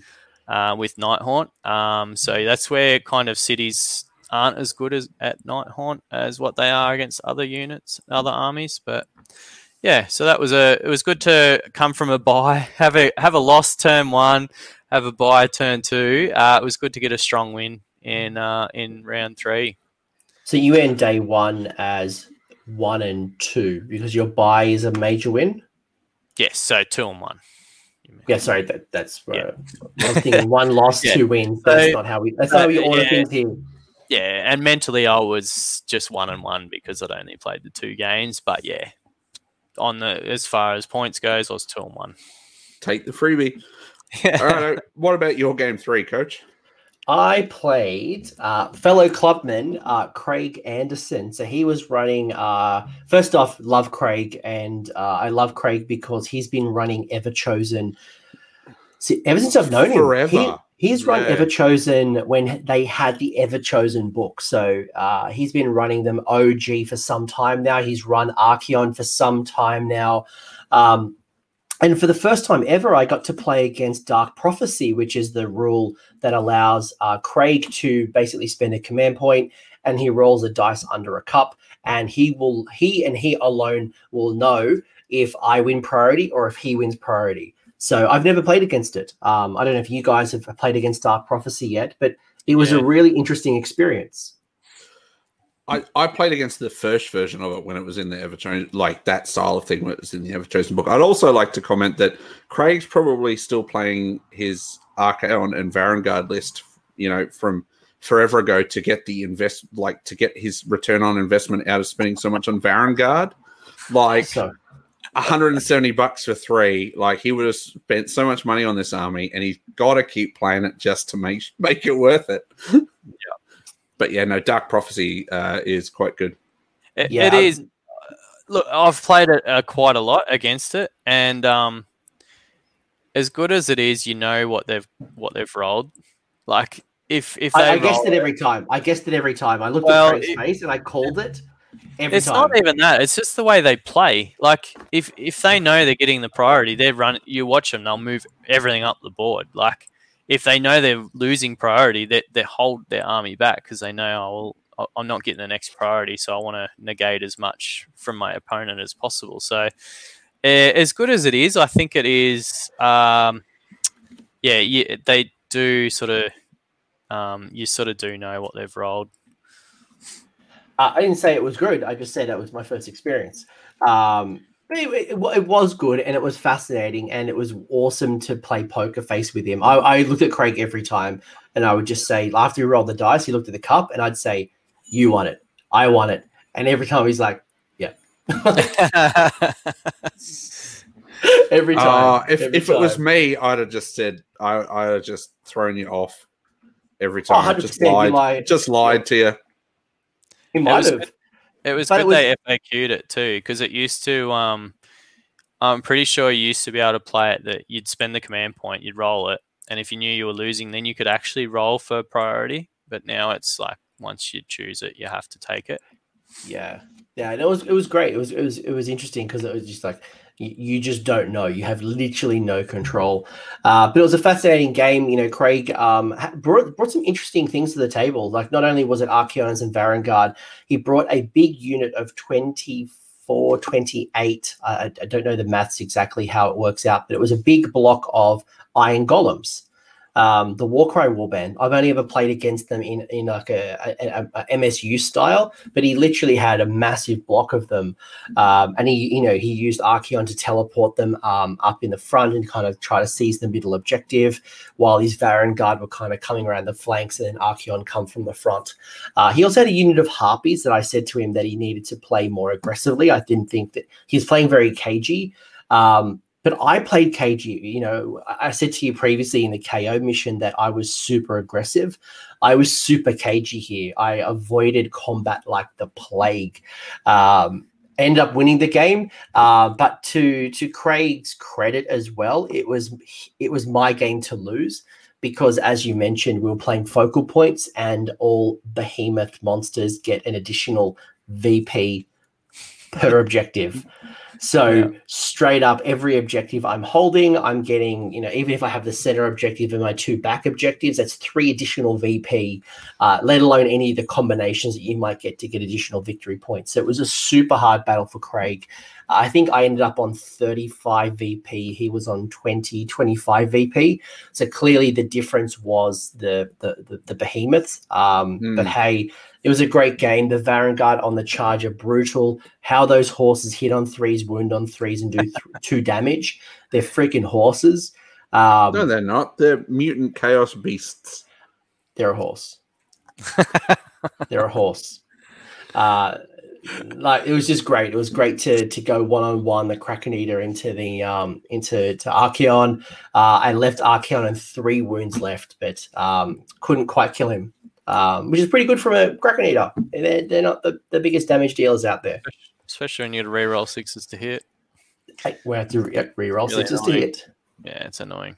at least I don't have a lot of activations that come from it. But I was playing Super KG, uh, try, using the uh, the the Mega Gargant, like the Kraken Eater, to be going for the the middle objective, staying outside of combat because he put the Iron Golems in the center, but I could still tag it within six by being outside of three. So I just played Super KG and just you know try to to either pin them in combat with maybe one Gargant on the side. Uh, but I was mostly trying to deal with Varanguard, just knowing that I take out the Varanguard, he can't score. Um, but they're on the charge, they're brutal. They do some really cool stuff. But uh, I did win that one. Um, great game, lots of fun. Um, just a really tough one for Craig, to be honest. That's a good question from um, Martin in the chat. The not the sort of judgment, whatever it's called, The is Slayer um, Kings. That one, thank you. Um, did you did you avoid a slayering? He so first off, Gar- Mega Gargants can't be Slayer of King. Uh, they're very similar to uh, uh, Gotrek. Um, I think it's just straight. I think it's just D six mortal wounds. I think from memory, but no, he didn't get any Slayer of Kings off. So um, my Kraken Eater, which is what I got into Archaon, um, has minus one to hit. So um, that comes from a command trait. So I was uh, I was able to reduce his hit rolls quite significantly. But Dorghar, the the mount, was just ripping a new butthole in my my Gargant. Uh, that that that gar- that giant monster thing was just kicking my ass. And that's what and that's what killed the Gargant. Archaon did very little. Fair enough. What Uh, about so that's that's the end of day one, and That's so day one. you're on. Yeah, I'm so on, on, one and two. and Matt is the inverse on two and one. Fair enough. Yeah. and I was There on you go. nothing. You got a freebie. got a got a freebie. Uh, but that was good. But I had a really good game uh, day one. Day one was awesome. I think it was just hanging out, seeing people. I think for me that was probably the other major victory was the just catch up with everyone, just have a chat. Um, just it's it's been six months minimum since I've seen some people, and nine to twelve months since I've seen others. So um, that for me was a huge victory. Yeah, absolutely. And the other victory was that the the Mat Tyrrell kebab challenge. Um, he No. failed. Matt Matt told me that the world's best kebab was in Canberra. Uh, while I agree that the bread was delicious, uh, the tabbouleh, the the garlic sauce, the, the tum, uh, the uh, the meat uh, was certainly not at the world standard. So uh, Canberra, I'm sorry, you don't have the world's best kebab.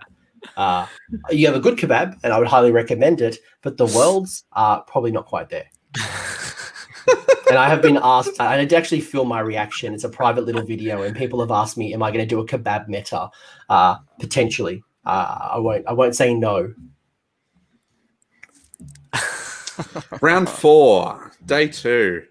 Uh, Mat Tyrrell, you did not send me any photos, so you can tell. yeah, no, you no, no, yours. no. Those, those photos are from round four that you've just That? put round five. Yeah. yeah Ah, okay. Round Well, four. all right, this is your Oh, round so four. This it's is. you who stuffed up, not Matt. Ah, I'm- see how it is. I don't stuff up. Yeah, he did. Um, so uh, round four uh, was the the shit scenario battle plan total commitment, um, and I was matched up against a double Terrorgeist uh, feast day list with a unit of forty ghouls uh, in King's Ghouls Battalion, King's Ghoul Battalion. Um, so going into day two, I was very opposite of confident. I was not confident at all. Yes.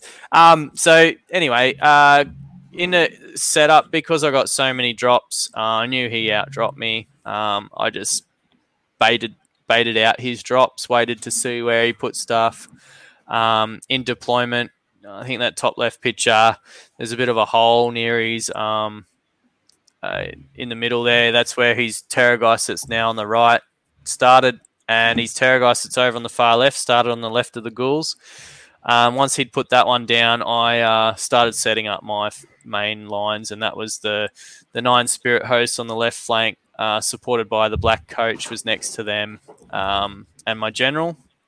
And by doing that, meant that my spirit host would only need a nine inch charge into his Terrorgeist if he gave me turn one, and he wanted to give away turn one, but by me setting up like that, he had to take turn one because he didn't want to lose that Terrorgeist first turn. Um, so went on to his first turn. He had some really bad dice rolls. So that Terrorgeist on the far right there, uh, I had a screen of ten chainrasps, and there was fear, four Myrmourn behind it. Uh, he double piled in that Terrorgeist, and he killed all up. He killed nine chainrasps out of the ten, and he killed the four. He only killed three, Mir- uh, two Myrmourn the first pile in, and killed the other two the second pile in. So, uh, what 440 point model killed 70 points of Myrmourn and didn't even wipe out a unit of 10 chainrasps. So, uh, he was a little disappointed there, and that. Terrorgeist on the far left, uh, Kurdoss took the CP in his turn, so he didn't have the extra CP. That Terrorgeist got stuck with a six inch charge. He failed it on a five.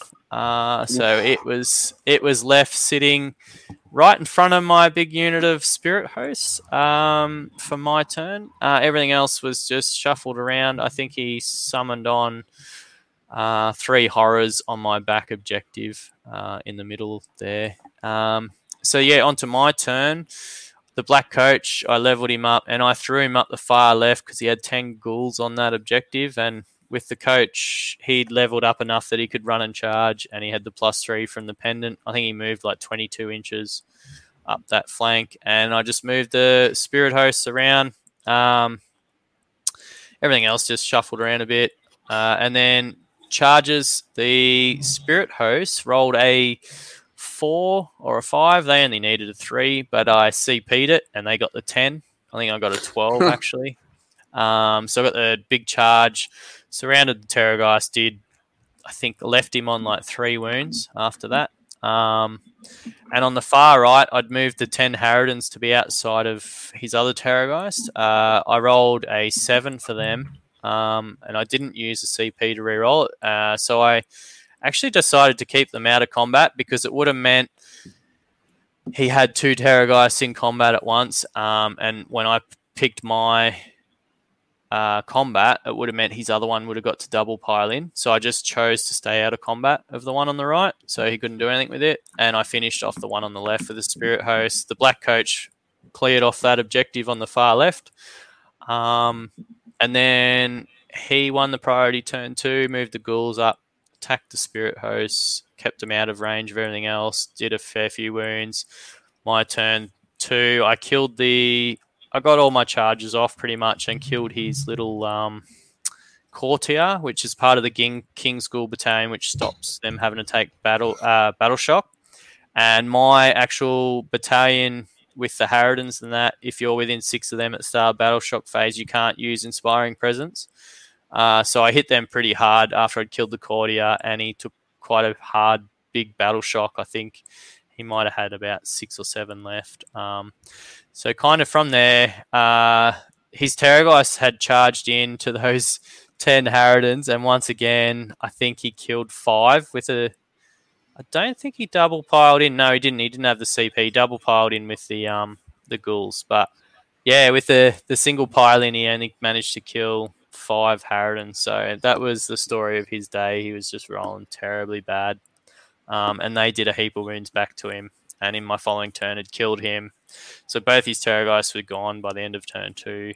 Um, and yeah, so from there, like the game just sort of, I, I just kept racking up the points and moving around the board and um, just sort of finishing off his army. So yeah, so going um, a- another really strong win uh, for the Nighthaunt uh, against a, a, really tough army. Um, I was pretty happy about where I was at and and yeah, I, I, hadn't thought that I'd win that game. I thought that was I was really not thinking I'd win that with two two Terrorgeists coming at you. Um, but yeah, the dice let him down. So so yeah, finished finished uh, round four. I was uh, three and one.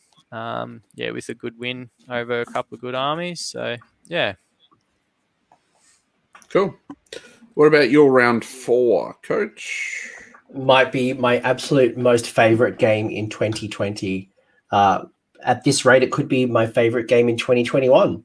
Uh, so I played Hugh Crail, uh, who is known for running Khorne armies, but instead run Beasts of Chaos.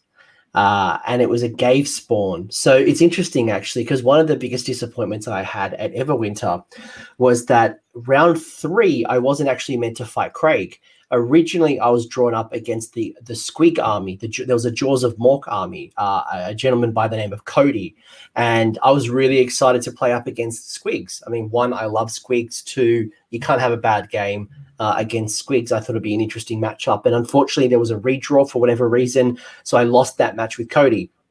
And then going into game four, uh, I was actually drawn up against another Slaves to Darkness army, a mostly Khorne, but there was a Tzeentch Sorcerer Lord. So it was it was basically like lots of knights and lots of Chaos Warriors with you know demon princes and stuff. But again, there was another redraw going into round four, and I ended up getting Hugh. So Hugh was running Gavespawn Beasts of Chaos. You know, it was a very very cool, interesting mix. There was uh, a Ghorgon, there was your uh, Bullgors, there was Centaurs, there was Ungors, there was uh, you know, bra- double Bray-Shaman, um, and basically the rules for Gavespawn is when a hero dies, I think it's on a two plus, it can turn into a, a chaos spawn. So, being that he had lots of small little five wound heroes, should they die, um, they were all turning into uh, cow spawns, which not only can do some decent damage, uh, they also tie you up into combat, and um, uh, they have some nice buff pieces as well. So, uh, and I think he had the Slaanesh battalion, um, which allowed him to re-roll his charge rolls and run and charge rolls, or just charge rolls if they're within range of a hero, I think it is, uh, an enemy hero. Um, so it was basically going to be a punch on in the middle of the board. Um, basically, he he waited one side, I waited the other side, and we just kind of danced into the middle and just absolutely punched the crap out of each other. Um, and it was just absolutely a lot of fun. Uh, I don't know why it's doing that again, but um, I won that game against Hugh. Uh, but it was a, a, good, honest, solid win. Uh, the Gargants just had too much speed, too much damage potential. Uh, getting to send the the uh, the bull, the the bullfire Taurus around as well, which was a lot of fun.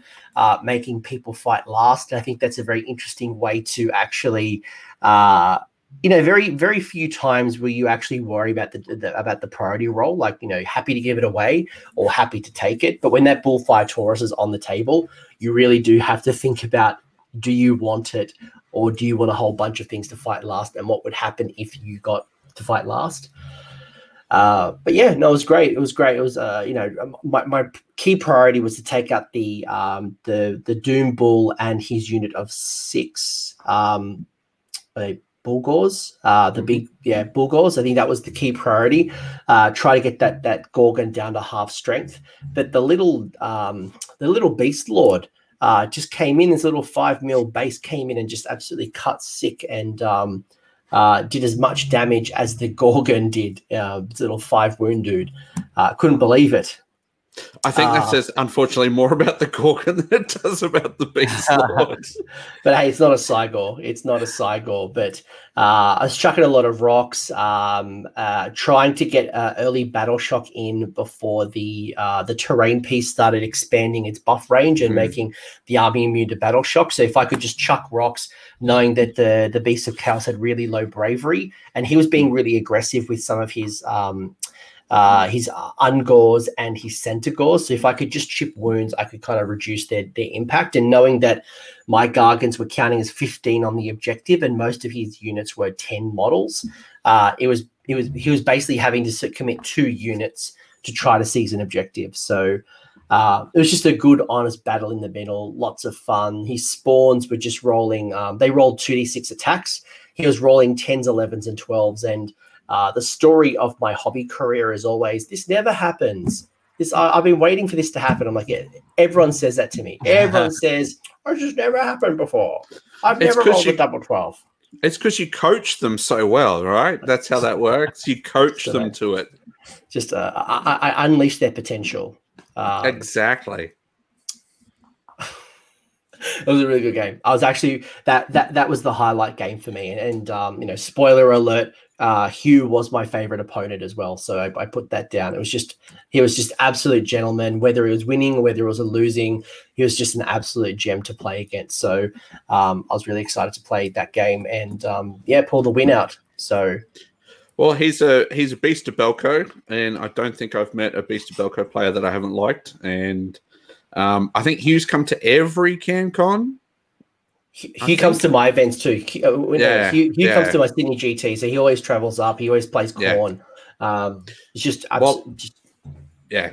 Well, I've never played him, and my interactions with him have always been good. So, yeah. Uh, round five, the last round of the day. So that was fake round five of Matt's. Matt, you didn't have photos, so you. Matt, I didn't you... have. Yeah, um, yeah. It I did take photos. I don't know what happened. It obviously didn't click or what, but anyway. Um, so I got matched up against Corey Brush from um, Measured Gaming from Bendigo. Uh, he was on four and zero oh at the time. Uh, there was only three players on four and zero, oh, so I don't know why I got matched up against a four and zero oh player. Um, but yeah, he he had the Changehost, which is probably one of the lists that I know just Night Nighthaunt just don't do well against. Um, so I just went super aggressive and tr- tried to get as much underworld stuff on the board and, and hit him hard early. Uh, I did get a 10 inch charge with the Harridans, which wiped a screen of brims and only end up managing to kill one flamer, one and a half flamers. So everything else sort of failed. Um, so in his first turn, he just shot everything off. Um, we were playing. Uh, what's the, the, blade? Not Blade's Edge. Um, Force, forcing the hand. Forcing the hand. Forcing the hand. Uh, so it's kind of a hard one. I can't really just sit back and wait for him to come to me. So um, in hindsight, I probably could have played a bit more cagey and, and just went the the the objectives on the flanks and tried to do it that way. But um, in the end, uh, yeah, the points weren't too bad in the end. But yeah, it was his his turn two, and then I gave him priority. Uh, sorry, his turn one, and then I gave him the priority in turn two because he'd already wiped everything off in his turn one that was in range, um, and I knew he couldn't do anything right turn two. Uh, but yeah, it was it was a non a non event really that game. Um, he won the major. Just uh, he's actually he played really well. Hats off to him. Um, he, and he's a really nice guy. Uh, I, I, was just happy to have a bit of fun with him and play the game. I knew I said to him right from the start of the game. I said, "Oh, look, I think you've got this win on the board. So let's just have fun." And so we did. We had the fun. We had fun, and yeah, he's he's actually. I think that's his probably his first event. He's been five and zero. Oh. Um, he's always been a. I think I, I don't want to quote, but I think around about a three-two player. Uh, and I was talking to Joel McGrath after the game, after the tournament, and he sort of said, "Yeah, it's good to see, like Brushy, he's he's come come a long way. He's finally got himself a, a decent army, and, and he, he's working out how to play it. So, yeah, hats off to the to the young guy. He's gone five and zero oh at a at a pretty tough event, actually, like a lot of hard lists. So, um, yeah, he outplayed me, outplayed my army. So, yeah, well done to him. He's had Tzeentch for ages too, hasn't he? I remember him having yeah. Tzeentch forever ago, so he's kind of stuck with that, which is good. Yeah, I think he may have dabbled into a couple others, but yeah, he's actually he's finally finally working them out, I think, and um and getting them on the board and and doing well. So yeah, well done to him. I think he, he's got a bright future ahead of him. I think he'll he'll do well in the next couple of tournaments. Yeah, good on him. Good on him. Now, now, now the challenge is is to do it without something like Tzeentch. Let's let's, let's see a five. Let's see a five and zero oh with uh, Sylvaneth. go, go. Uh, no, no, we, we want a challenge, not impossibility. Come on. yeah. No, but look, you know, any, anyone who goes five and zero oh is, is, you know, it, it, can't just be luck. It can't be the skill. You know, even the most busted armies uh, do lose. So, you know, shout out to to uh, a player being able to do really well at a very tough event with some very accomplished players as well. Um, which kind of leads to my game, which was an accomplished player. And while Matt, you might have been playing forcing the hand, I didn't.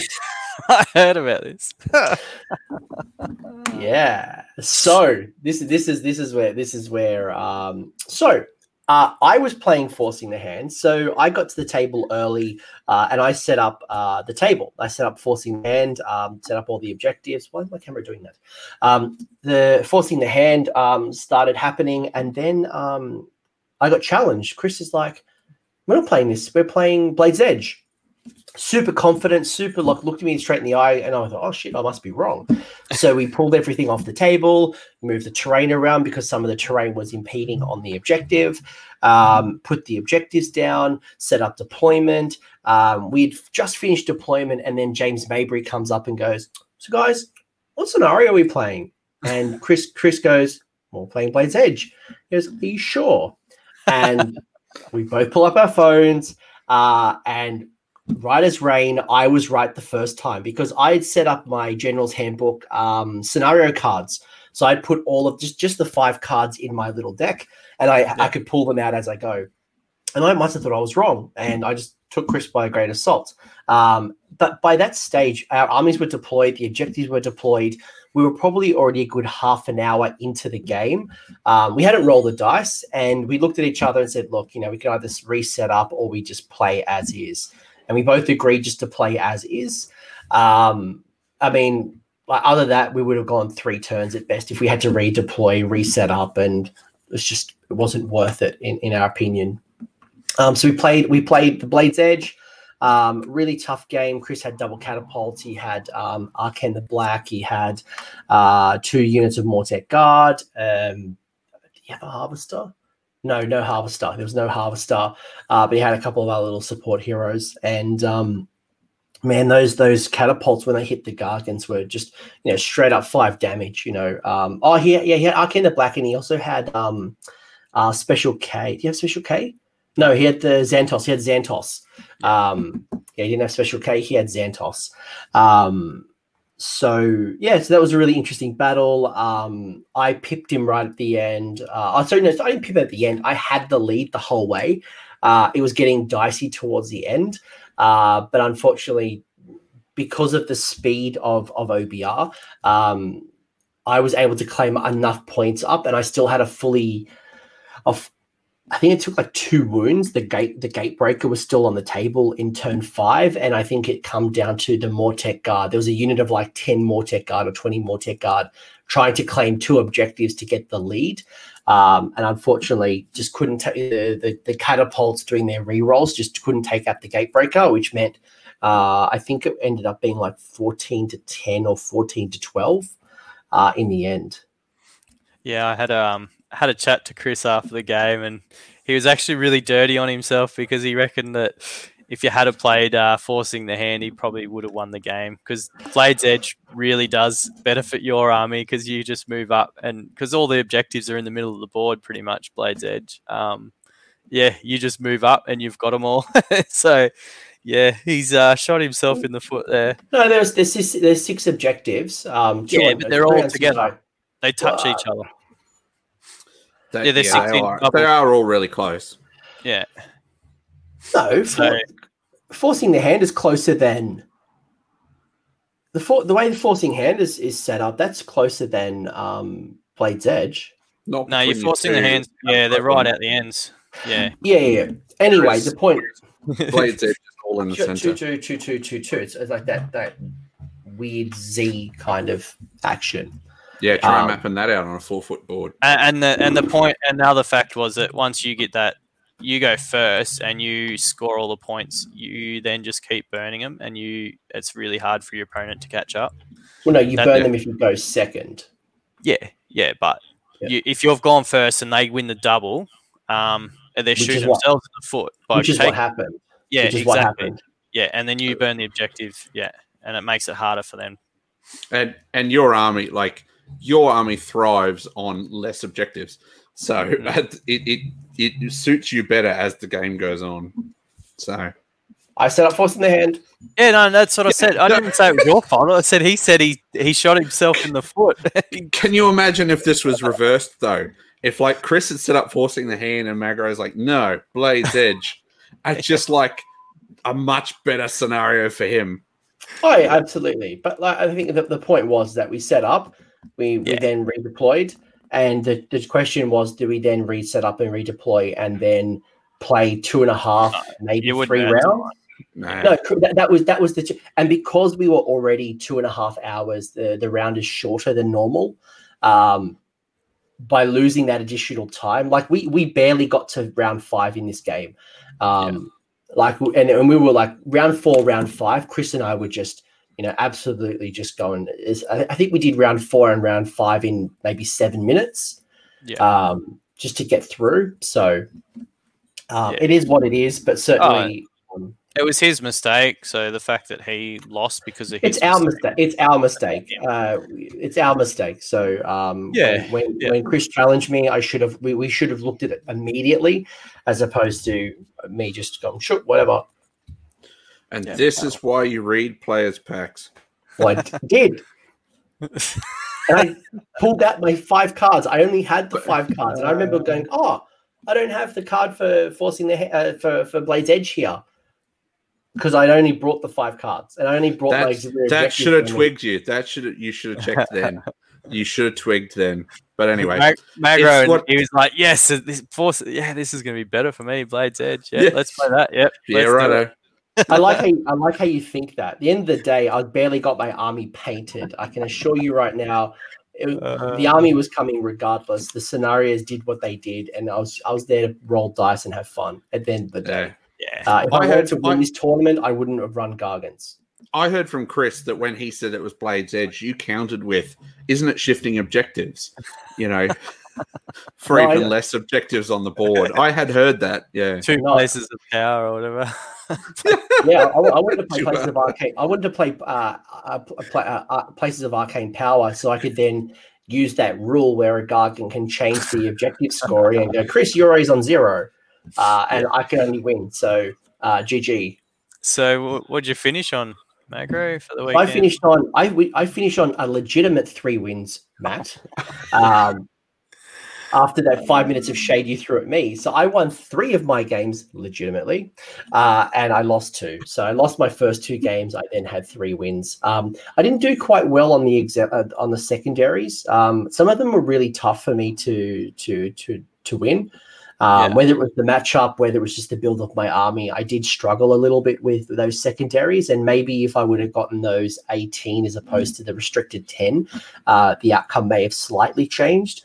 But um, I think the auxiliaries kind of let me down a little bit. Um, uh, I still, I think, I think I still finished 14th out of 36. So um, I'm still very happy with that for an army that uh, this is the first game, sorry, the first tournament I've run with Gargants. The lists had to be submitted pre FAQ. So um, very, very lucky that Rocky let us in with the tournament lists. Um, but he also said to us that um, if GW released the FAQ, you just have to accept it. If it's really bad against you, you've just got to accept it. And I was willing to take that.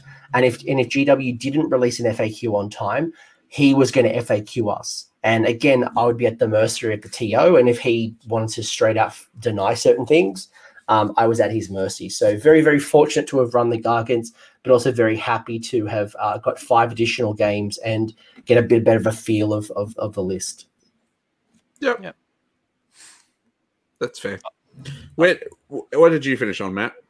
Uh, I legitimately finished on three and two, and I one of my wins it was a really good win, and it was against someone that smashed Magro in his first game. So probably I, I lost. I lost in turn four. Uh, I wouldn't call that. I wouldn't call that shoot. Uh, smashing. Smashed. Smashed. You lost the pass. uh, Not the pass is bad, but but for someone who's the mayor no, that's the what you implied. Yeah, that's what you I think you implied. When Oh, you say did. that, like Pask you did did, really well. Pask did really well, but for the He's- master, I expected better. well, I he's think calling you Pat out, Martin. he only finished two and three, I think. So I think you are. You're getting stuck into him. That, that, that was actually really interesting. Not not about Pask, but just um, how many uh, how many Stonehorn and how many um, Thunder Tusk lists there were. There was actually quite a lot of those Beast Claw Raider builds. Probably more again than I would have expected at a regular tournament. Yeah, I think there was seven. Was there seven lists that were There was one dude. Wasn't there one dude that ran seven th- Thunder Tusks? Yeah, all Thunder Tusks. Yeah. Madman. I'm not sure how well he went, but uh, he had fun. I think. We're not disking Pask. We love Pask. Well, I love Pask. He's a good man. He's a good man. I'm I'm dissing Matt that he didn't go five and zero or four and one, being the master. Uh, But he's already become the master. He can just take the foot off now. That's how it works. and take fun lists now. I could have took a dirty list, but where's the fun in that? I had fun. No. So may, maybe a question for all of us, and you know, Clint, maybe you'd love to hear your thoughts as well. Is hearing about the, I guess, the first tournament back, you know, since COVID, um, and maybe hearing our feedback and our suggestions. You know, what what are some of the lessons that maybe we've learnt uh, in the new world, or maybe some things that we should start thinking about. You know, as as our our tournament scene kind of kicks back up into gear, or events start getting back into the calendar. Is there any like ideas or thoughts that have come into your mind while we've chatted?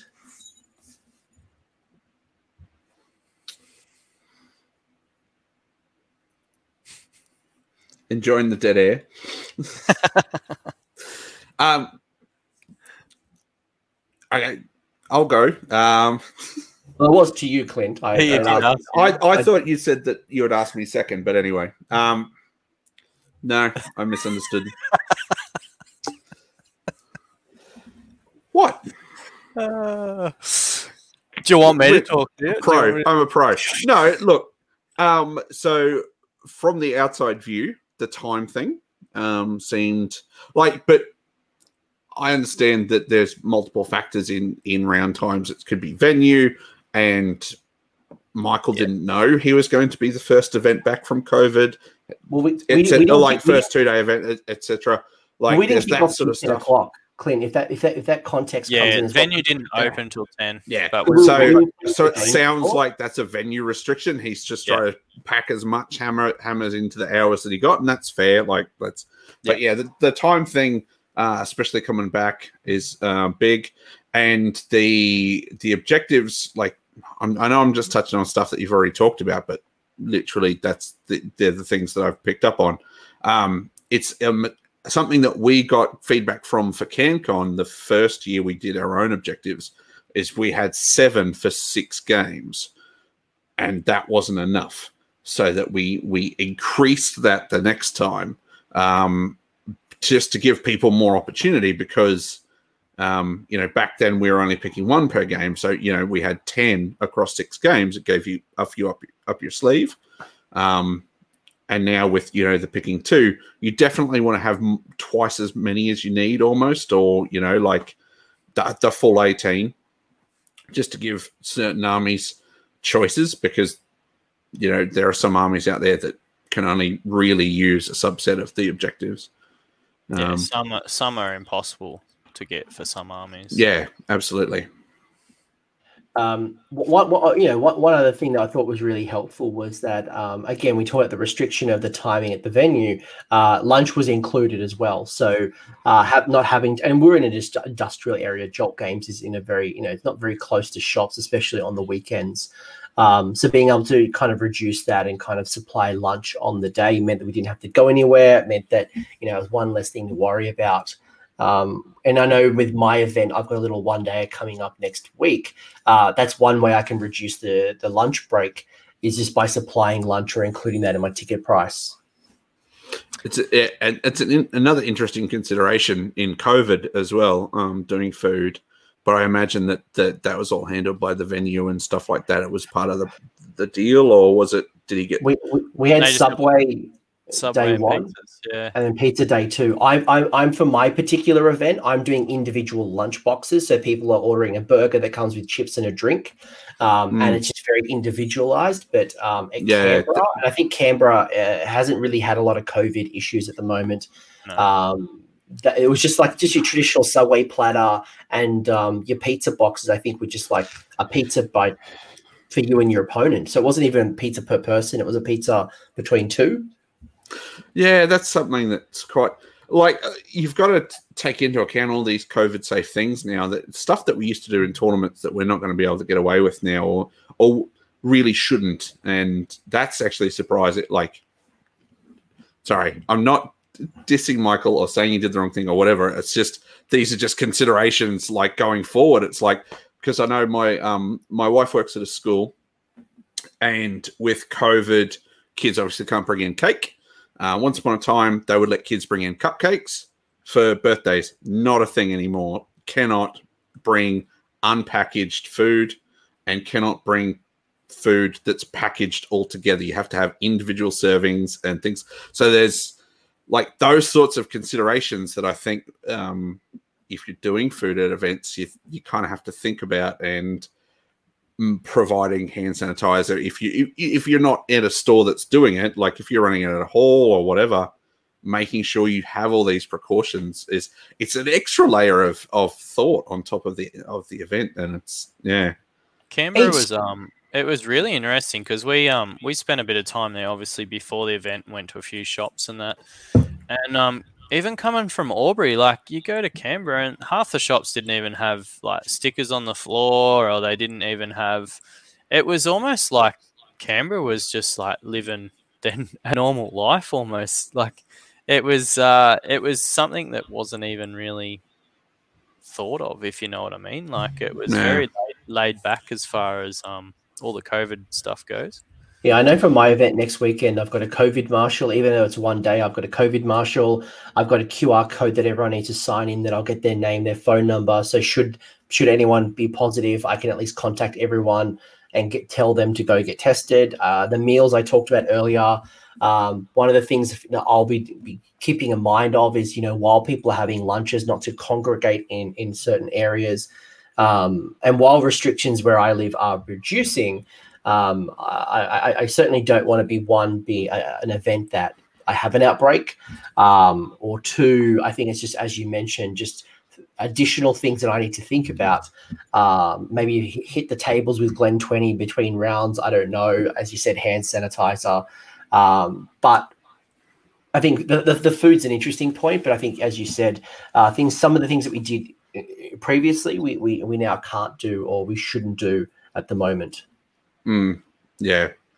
Um, as far as the tournament goes, like um, aside from the the time and the objectives, which times and venue thing and objectives is obviously a choice that Michael's made, but other than that, it sounds like it ran fairly smoothly, and it was definitely a, a, a nice, well rounded event, which I would expect from Michael because he's been to so many, and I know that he definitely puts the thought in, the extra thought um, mm. about his battle plan selection and all that sort of stuff. So I'm I'm unsurprised that the tournament ran so smoothly. Otherwise, so. So when we talk about time, what what is an average time for people that don't know? Like what what's CanCon for example for rounds? Two forty five.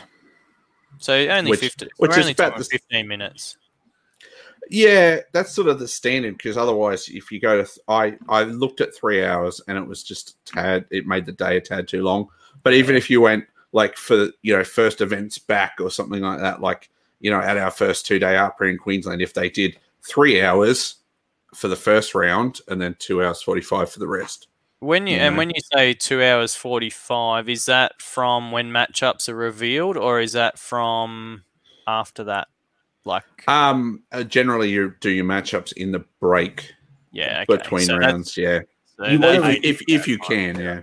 Yeah, okay. you want to reduce as much of that as possible. So, uh, making sure that people know even game one, and I know this is probably one of the challenges by doing it as a store, is that if they don't open the, uh, they, they did open early, so you know I appreciate the, the the the venue opened a little bit early, but if the store doesn't open till ten, it doesn't mean that we can start rolling dice at 10. People need to get in, uh, unpack their armies, put it on the table. They need to know which tables they're starting on. So, any way you can reduce that friction, whether it's putting rounds up in advance, and yes, you might get some drops, but deal with that on the day and let 90% find their tables and set up early as opposed to drawing it, you know, once registration has happened.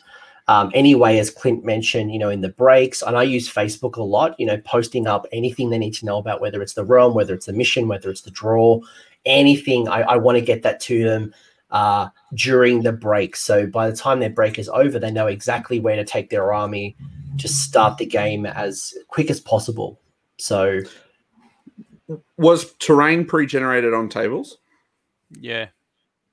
Oh, yeah, not okay. You didn't have to roll for it, but it was on the yeah. The, yeah, so the, all of the terrain was supplied on the table, so we didn't have to bring any terrain. But uh, mm-hmm. from a mysterious landscapes point of view, we still had to roll, um, you know, arcane, deadly, mystical, that type of stuff. Okay, that's see, that's another thing that you can do. Like, if you've got all the terrain, that's another thing that you know cuts five minutes out of the start of your game as well. Having all those out as well yeah, that's definitely one thing. And uh, oh, oh, oh, sorry, one more thing that Tomo did, um, which I think is really interesting that um, uh, maybe other people want to, to to bring into their packs. Matt, I am surprised you didn't bring this one up. Is the way that um, so obviously you know when we when, traditionally when we um, start a game we'd roll the dice to see who takes uh, what side of the table first. But what Matt did was um, you had a choice. The person who wins the the initial roll off could either choose the realm that their army is from, or no realm, or the table side. So if I'm from Chamon, my list is from Chamon, I can either choose that we play in Chamon or no realm, or choose the side of the board and start deploying first. And then the other person obviously gets the other choice. So that, interesting. Yeah, I thought I, I, thought that quite worked quite well. A lot of the lists come from Chamon, so um, that was also very interesting. A lot of lists come from Chamon, Um, at least certainly I played against. So mm. um, having it, it, gave the other person a choice whether it was to play realm or, or choose a side, which um, it didn't really feel like there was a loser. Yeah, and the other thing was too because we were playing um, the we're playing both uh, mystical terrain tables, so you're rolling for you could have had commanding and you could have had arcane, um, whereas the new GHB actually says you got to roll for one table, not both. Mm. Um, but so that made it interesting. Then, like you you might have one side of the board that's got commanding and arcane, um, etc., and then the other side's got shit. But your opponent might have his realm might be he's got the spell that he wants to be using from that realm. He might be from um, what's the other one? Ghur is it Ghur? If you got monsters, they can for a command point can fight at the top Top, top, bracket. uh, top bracket. Is it Ghur?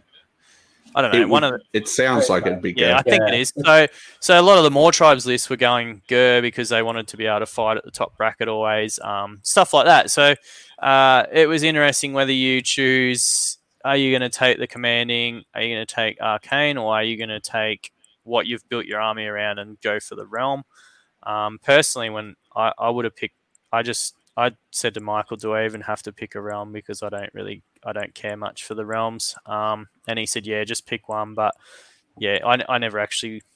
I think each time I won the role, I picked sides because I was trying to get arcane or commanding. But um, yeah, if I had won the role and and had to choose a realm, I would have just said no realm. So Yeah, and that was the option. That was the option. It was either it wasn't it wasn't like if, if it was Matt versus if it was me versus Matt, it wasn't I choose a realm between Matt and I. It was my realm, my realm only, or no realm. yeah, So so um, which was interesting. Which is uh, I liked it. I actually really liked um, that combination. The only thing I didn't like about it was that uh, we're talking about time constraints. It's another time. Like, so I had all my realm cards with me because I, I got the, the GHB this year with all the cards. Um, so then it meant that I was standing there for five minutes reading through the realm artif- the, the realm command ability, the realm um, terrain feature, the realm spell. Like, and so you know what I mean? Like, it just it was another thing that added to the time. Um, Mm. For me, anyway, personally, because I don't. If it was two forty five, would you feel the same way? If it was fifteen extra minutes, would you feel the same way? Uh, yeah. Look, I- I've always, I, I, I don't know. I've always not been against realms, but I, I find that they just they're adding something to the game that's not really needed. Especially the terrain. It's really annoying because you've got you've rolled for terrain for the whole board, and then the whole board then has another lot of terrain rules. So you've got double terrain rules on every piece of terrain. Um, I don't know. Like, I, I'm not against playing it. If people want to play it in their time, that's fine. But for me, it's just another another aspect of the game that most people just forget about anyway. I, like I think in nearly every game I did play on the weekend, I don't think anyone used their command ability from the realm. Um, or, I did, I did because I because Chamon gives me plus one. Uh, is it plus one to hit on, on the charge? So um, I think that worked in my favor. Um, Yeah. But you know, on the on the flip side, you've got people like Doom and Darkness and and Matt the Wild Form Weiss who at SAGT have just gone no realm, just flat out no realm. There is no realm effects. Uh, obviously, you can take your realm artifact if you want, but otherwise, there's just no impact. So I think you've got um, you know, there's no one way to do it. It's just so how, do, how does that work with a cities cities list where they got to come from a realm? they can still come from a realm. It's just that there are no realm spells, no realm effects, no realm anything. Um, There's no yeah, there's no realm effect in the game. Like, correct, but I the can still game's- choose. Yeah. Yeah, right. So, Okay. so and and that's the only rule that you know cities worries about. You know, obviously we got empowered by the realm, so cities gets that naturally. Um, so other than that, it just doesn't worry cities. So um, yeah, Yeah, look, I, it's a, yeah. Personally, um, I don't care much for realms. I don't mind how Clint does it with CanCon, where it's just everyone knows it's the same thing, you know. Um, and I think you did it for the whole day, didn't you? The same realm, is that right? Yeah, I, I it, when I when I originally originally I think at Sydney GT maybe eighteen, I might have jumped realms every game. Um, I think my last Sydney GT, I just said day one is X, day Y is what is Y, and I don't and I, I kind of like reduced the impacts. Clint, you're gonna say something? No, it's all good. Yeah. And- Yeah, so I, I No, think you raised an interesting point about jump, Yeah, jumping CanCon between. the. Yeah, can- CanCon was the same the whole the whole way through. Yeah, and well, that's your personal because you narrative can was your you can personal read it. narrative was Iran. and you can read up on it before the game. Uh, if you're playing realms all the time, I guess it doesn't matter because you get used to it. Um, but those that don't, um, that's something. It's a lot easier if you just got the one realm. You know what it is for each game. And, Yep, and maybe funny. that's something. And maybe that's something that again, as we're all getting used to the game again and getting back into it, maybe it's one way we can simplify it is just choosing a realm for the day uh, or realm for the weekend. Uh, and maybe in six months' time or three months' time, depending again on your community and how active it is, um, once we've built that, rebuilt that muscle memory, and we're getting we're sharp again, then maybe it's when we add the more complexity to the game. Um, or you just create more time to allow it, or as as Clint said, you know, you're putting mysterious landscape terrain already on the table. Um, Yeah. You know, uh, being very upfront with the realms or the realm rules in your players pack, so people can practice it. So then they make the most of that two and a half, two forty five uh, on the day. And it wasn't that long ago. There was tournaments. Um, there was a couple of tournaments run that didn't have uh, terrain rules either, like they to simplify. it. Um, so maybe maybe we do need to, as you say, look back, simplify things a bit for the first first few as people get back into the game.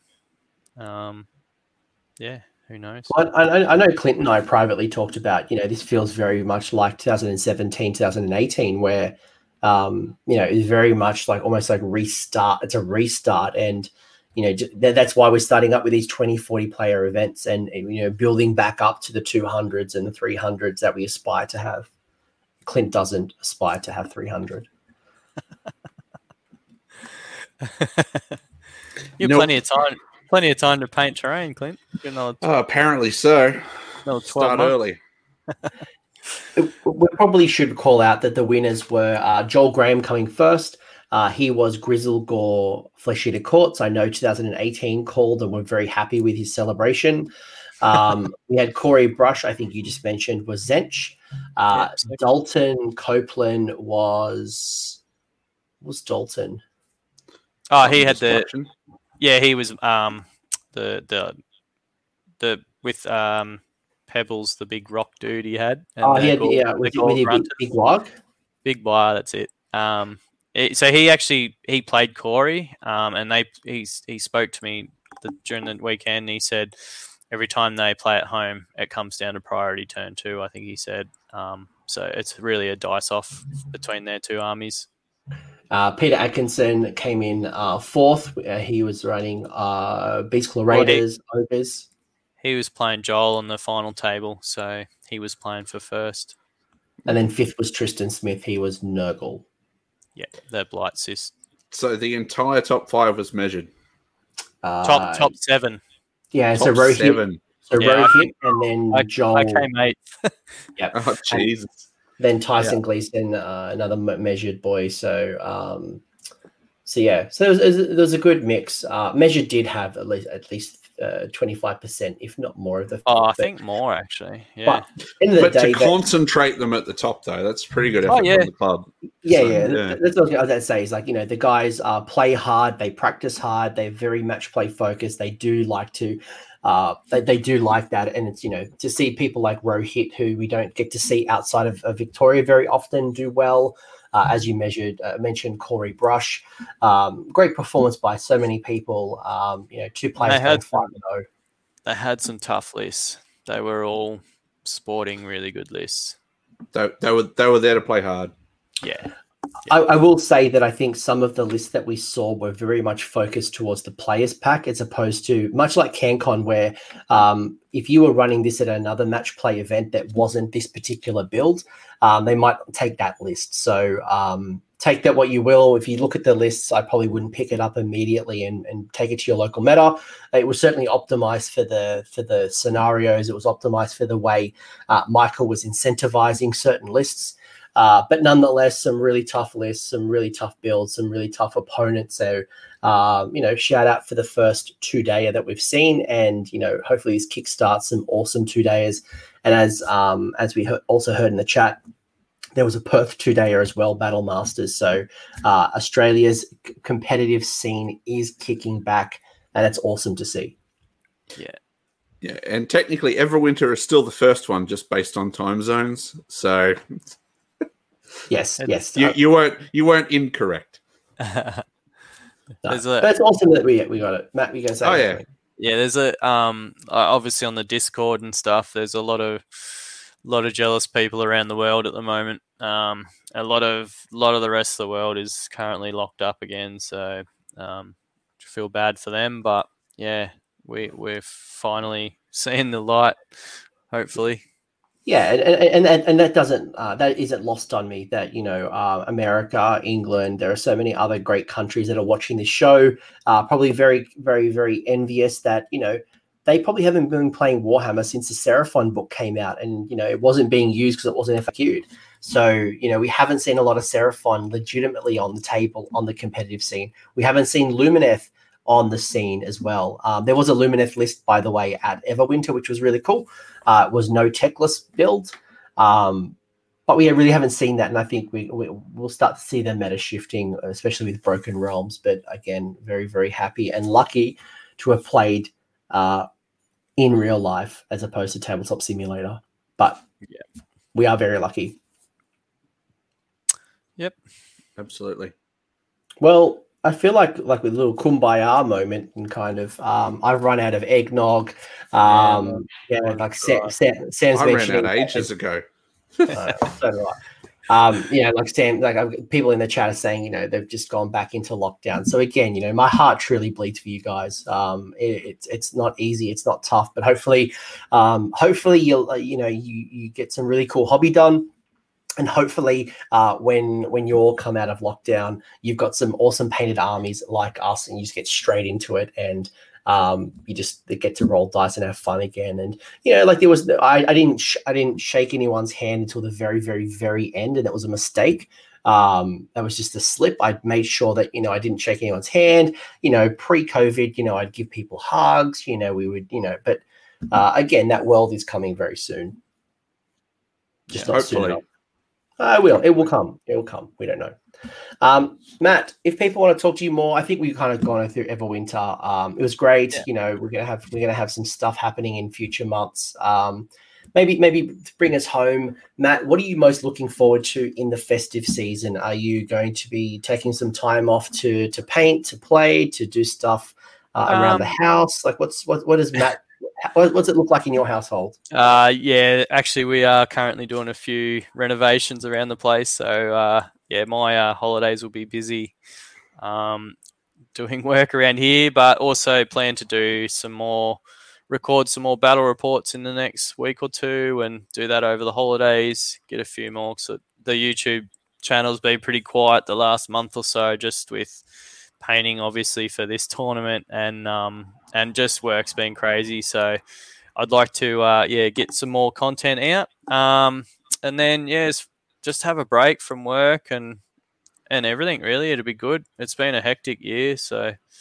I'm just looking forward to having a few weeks off.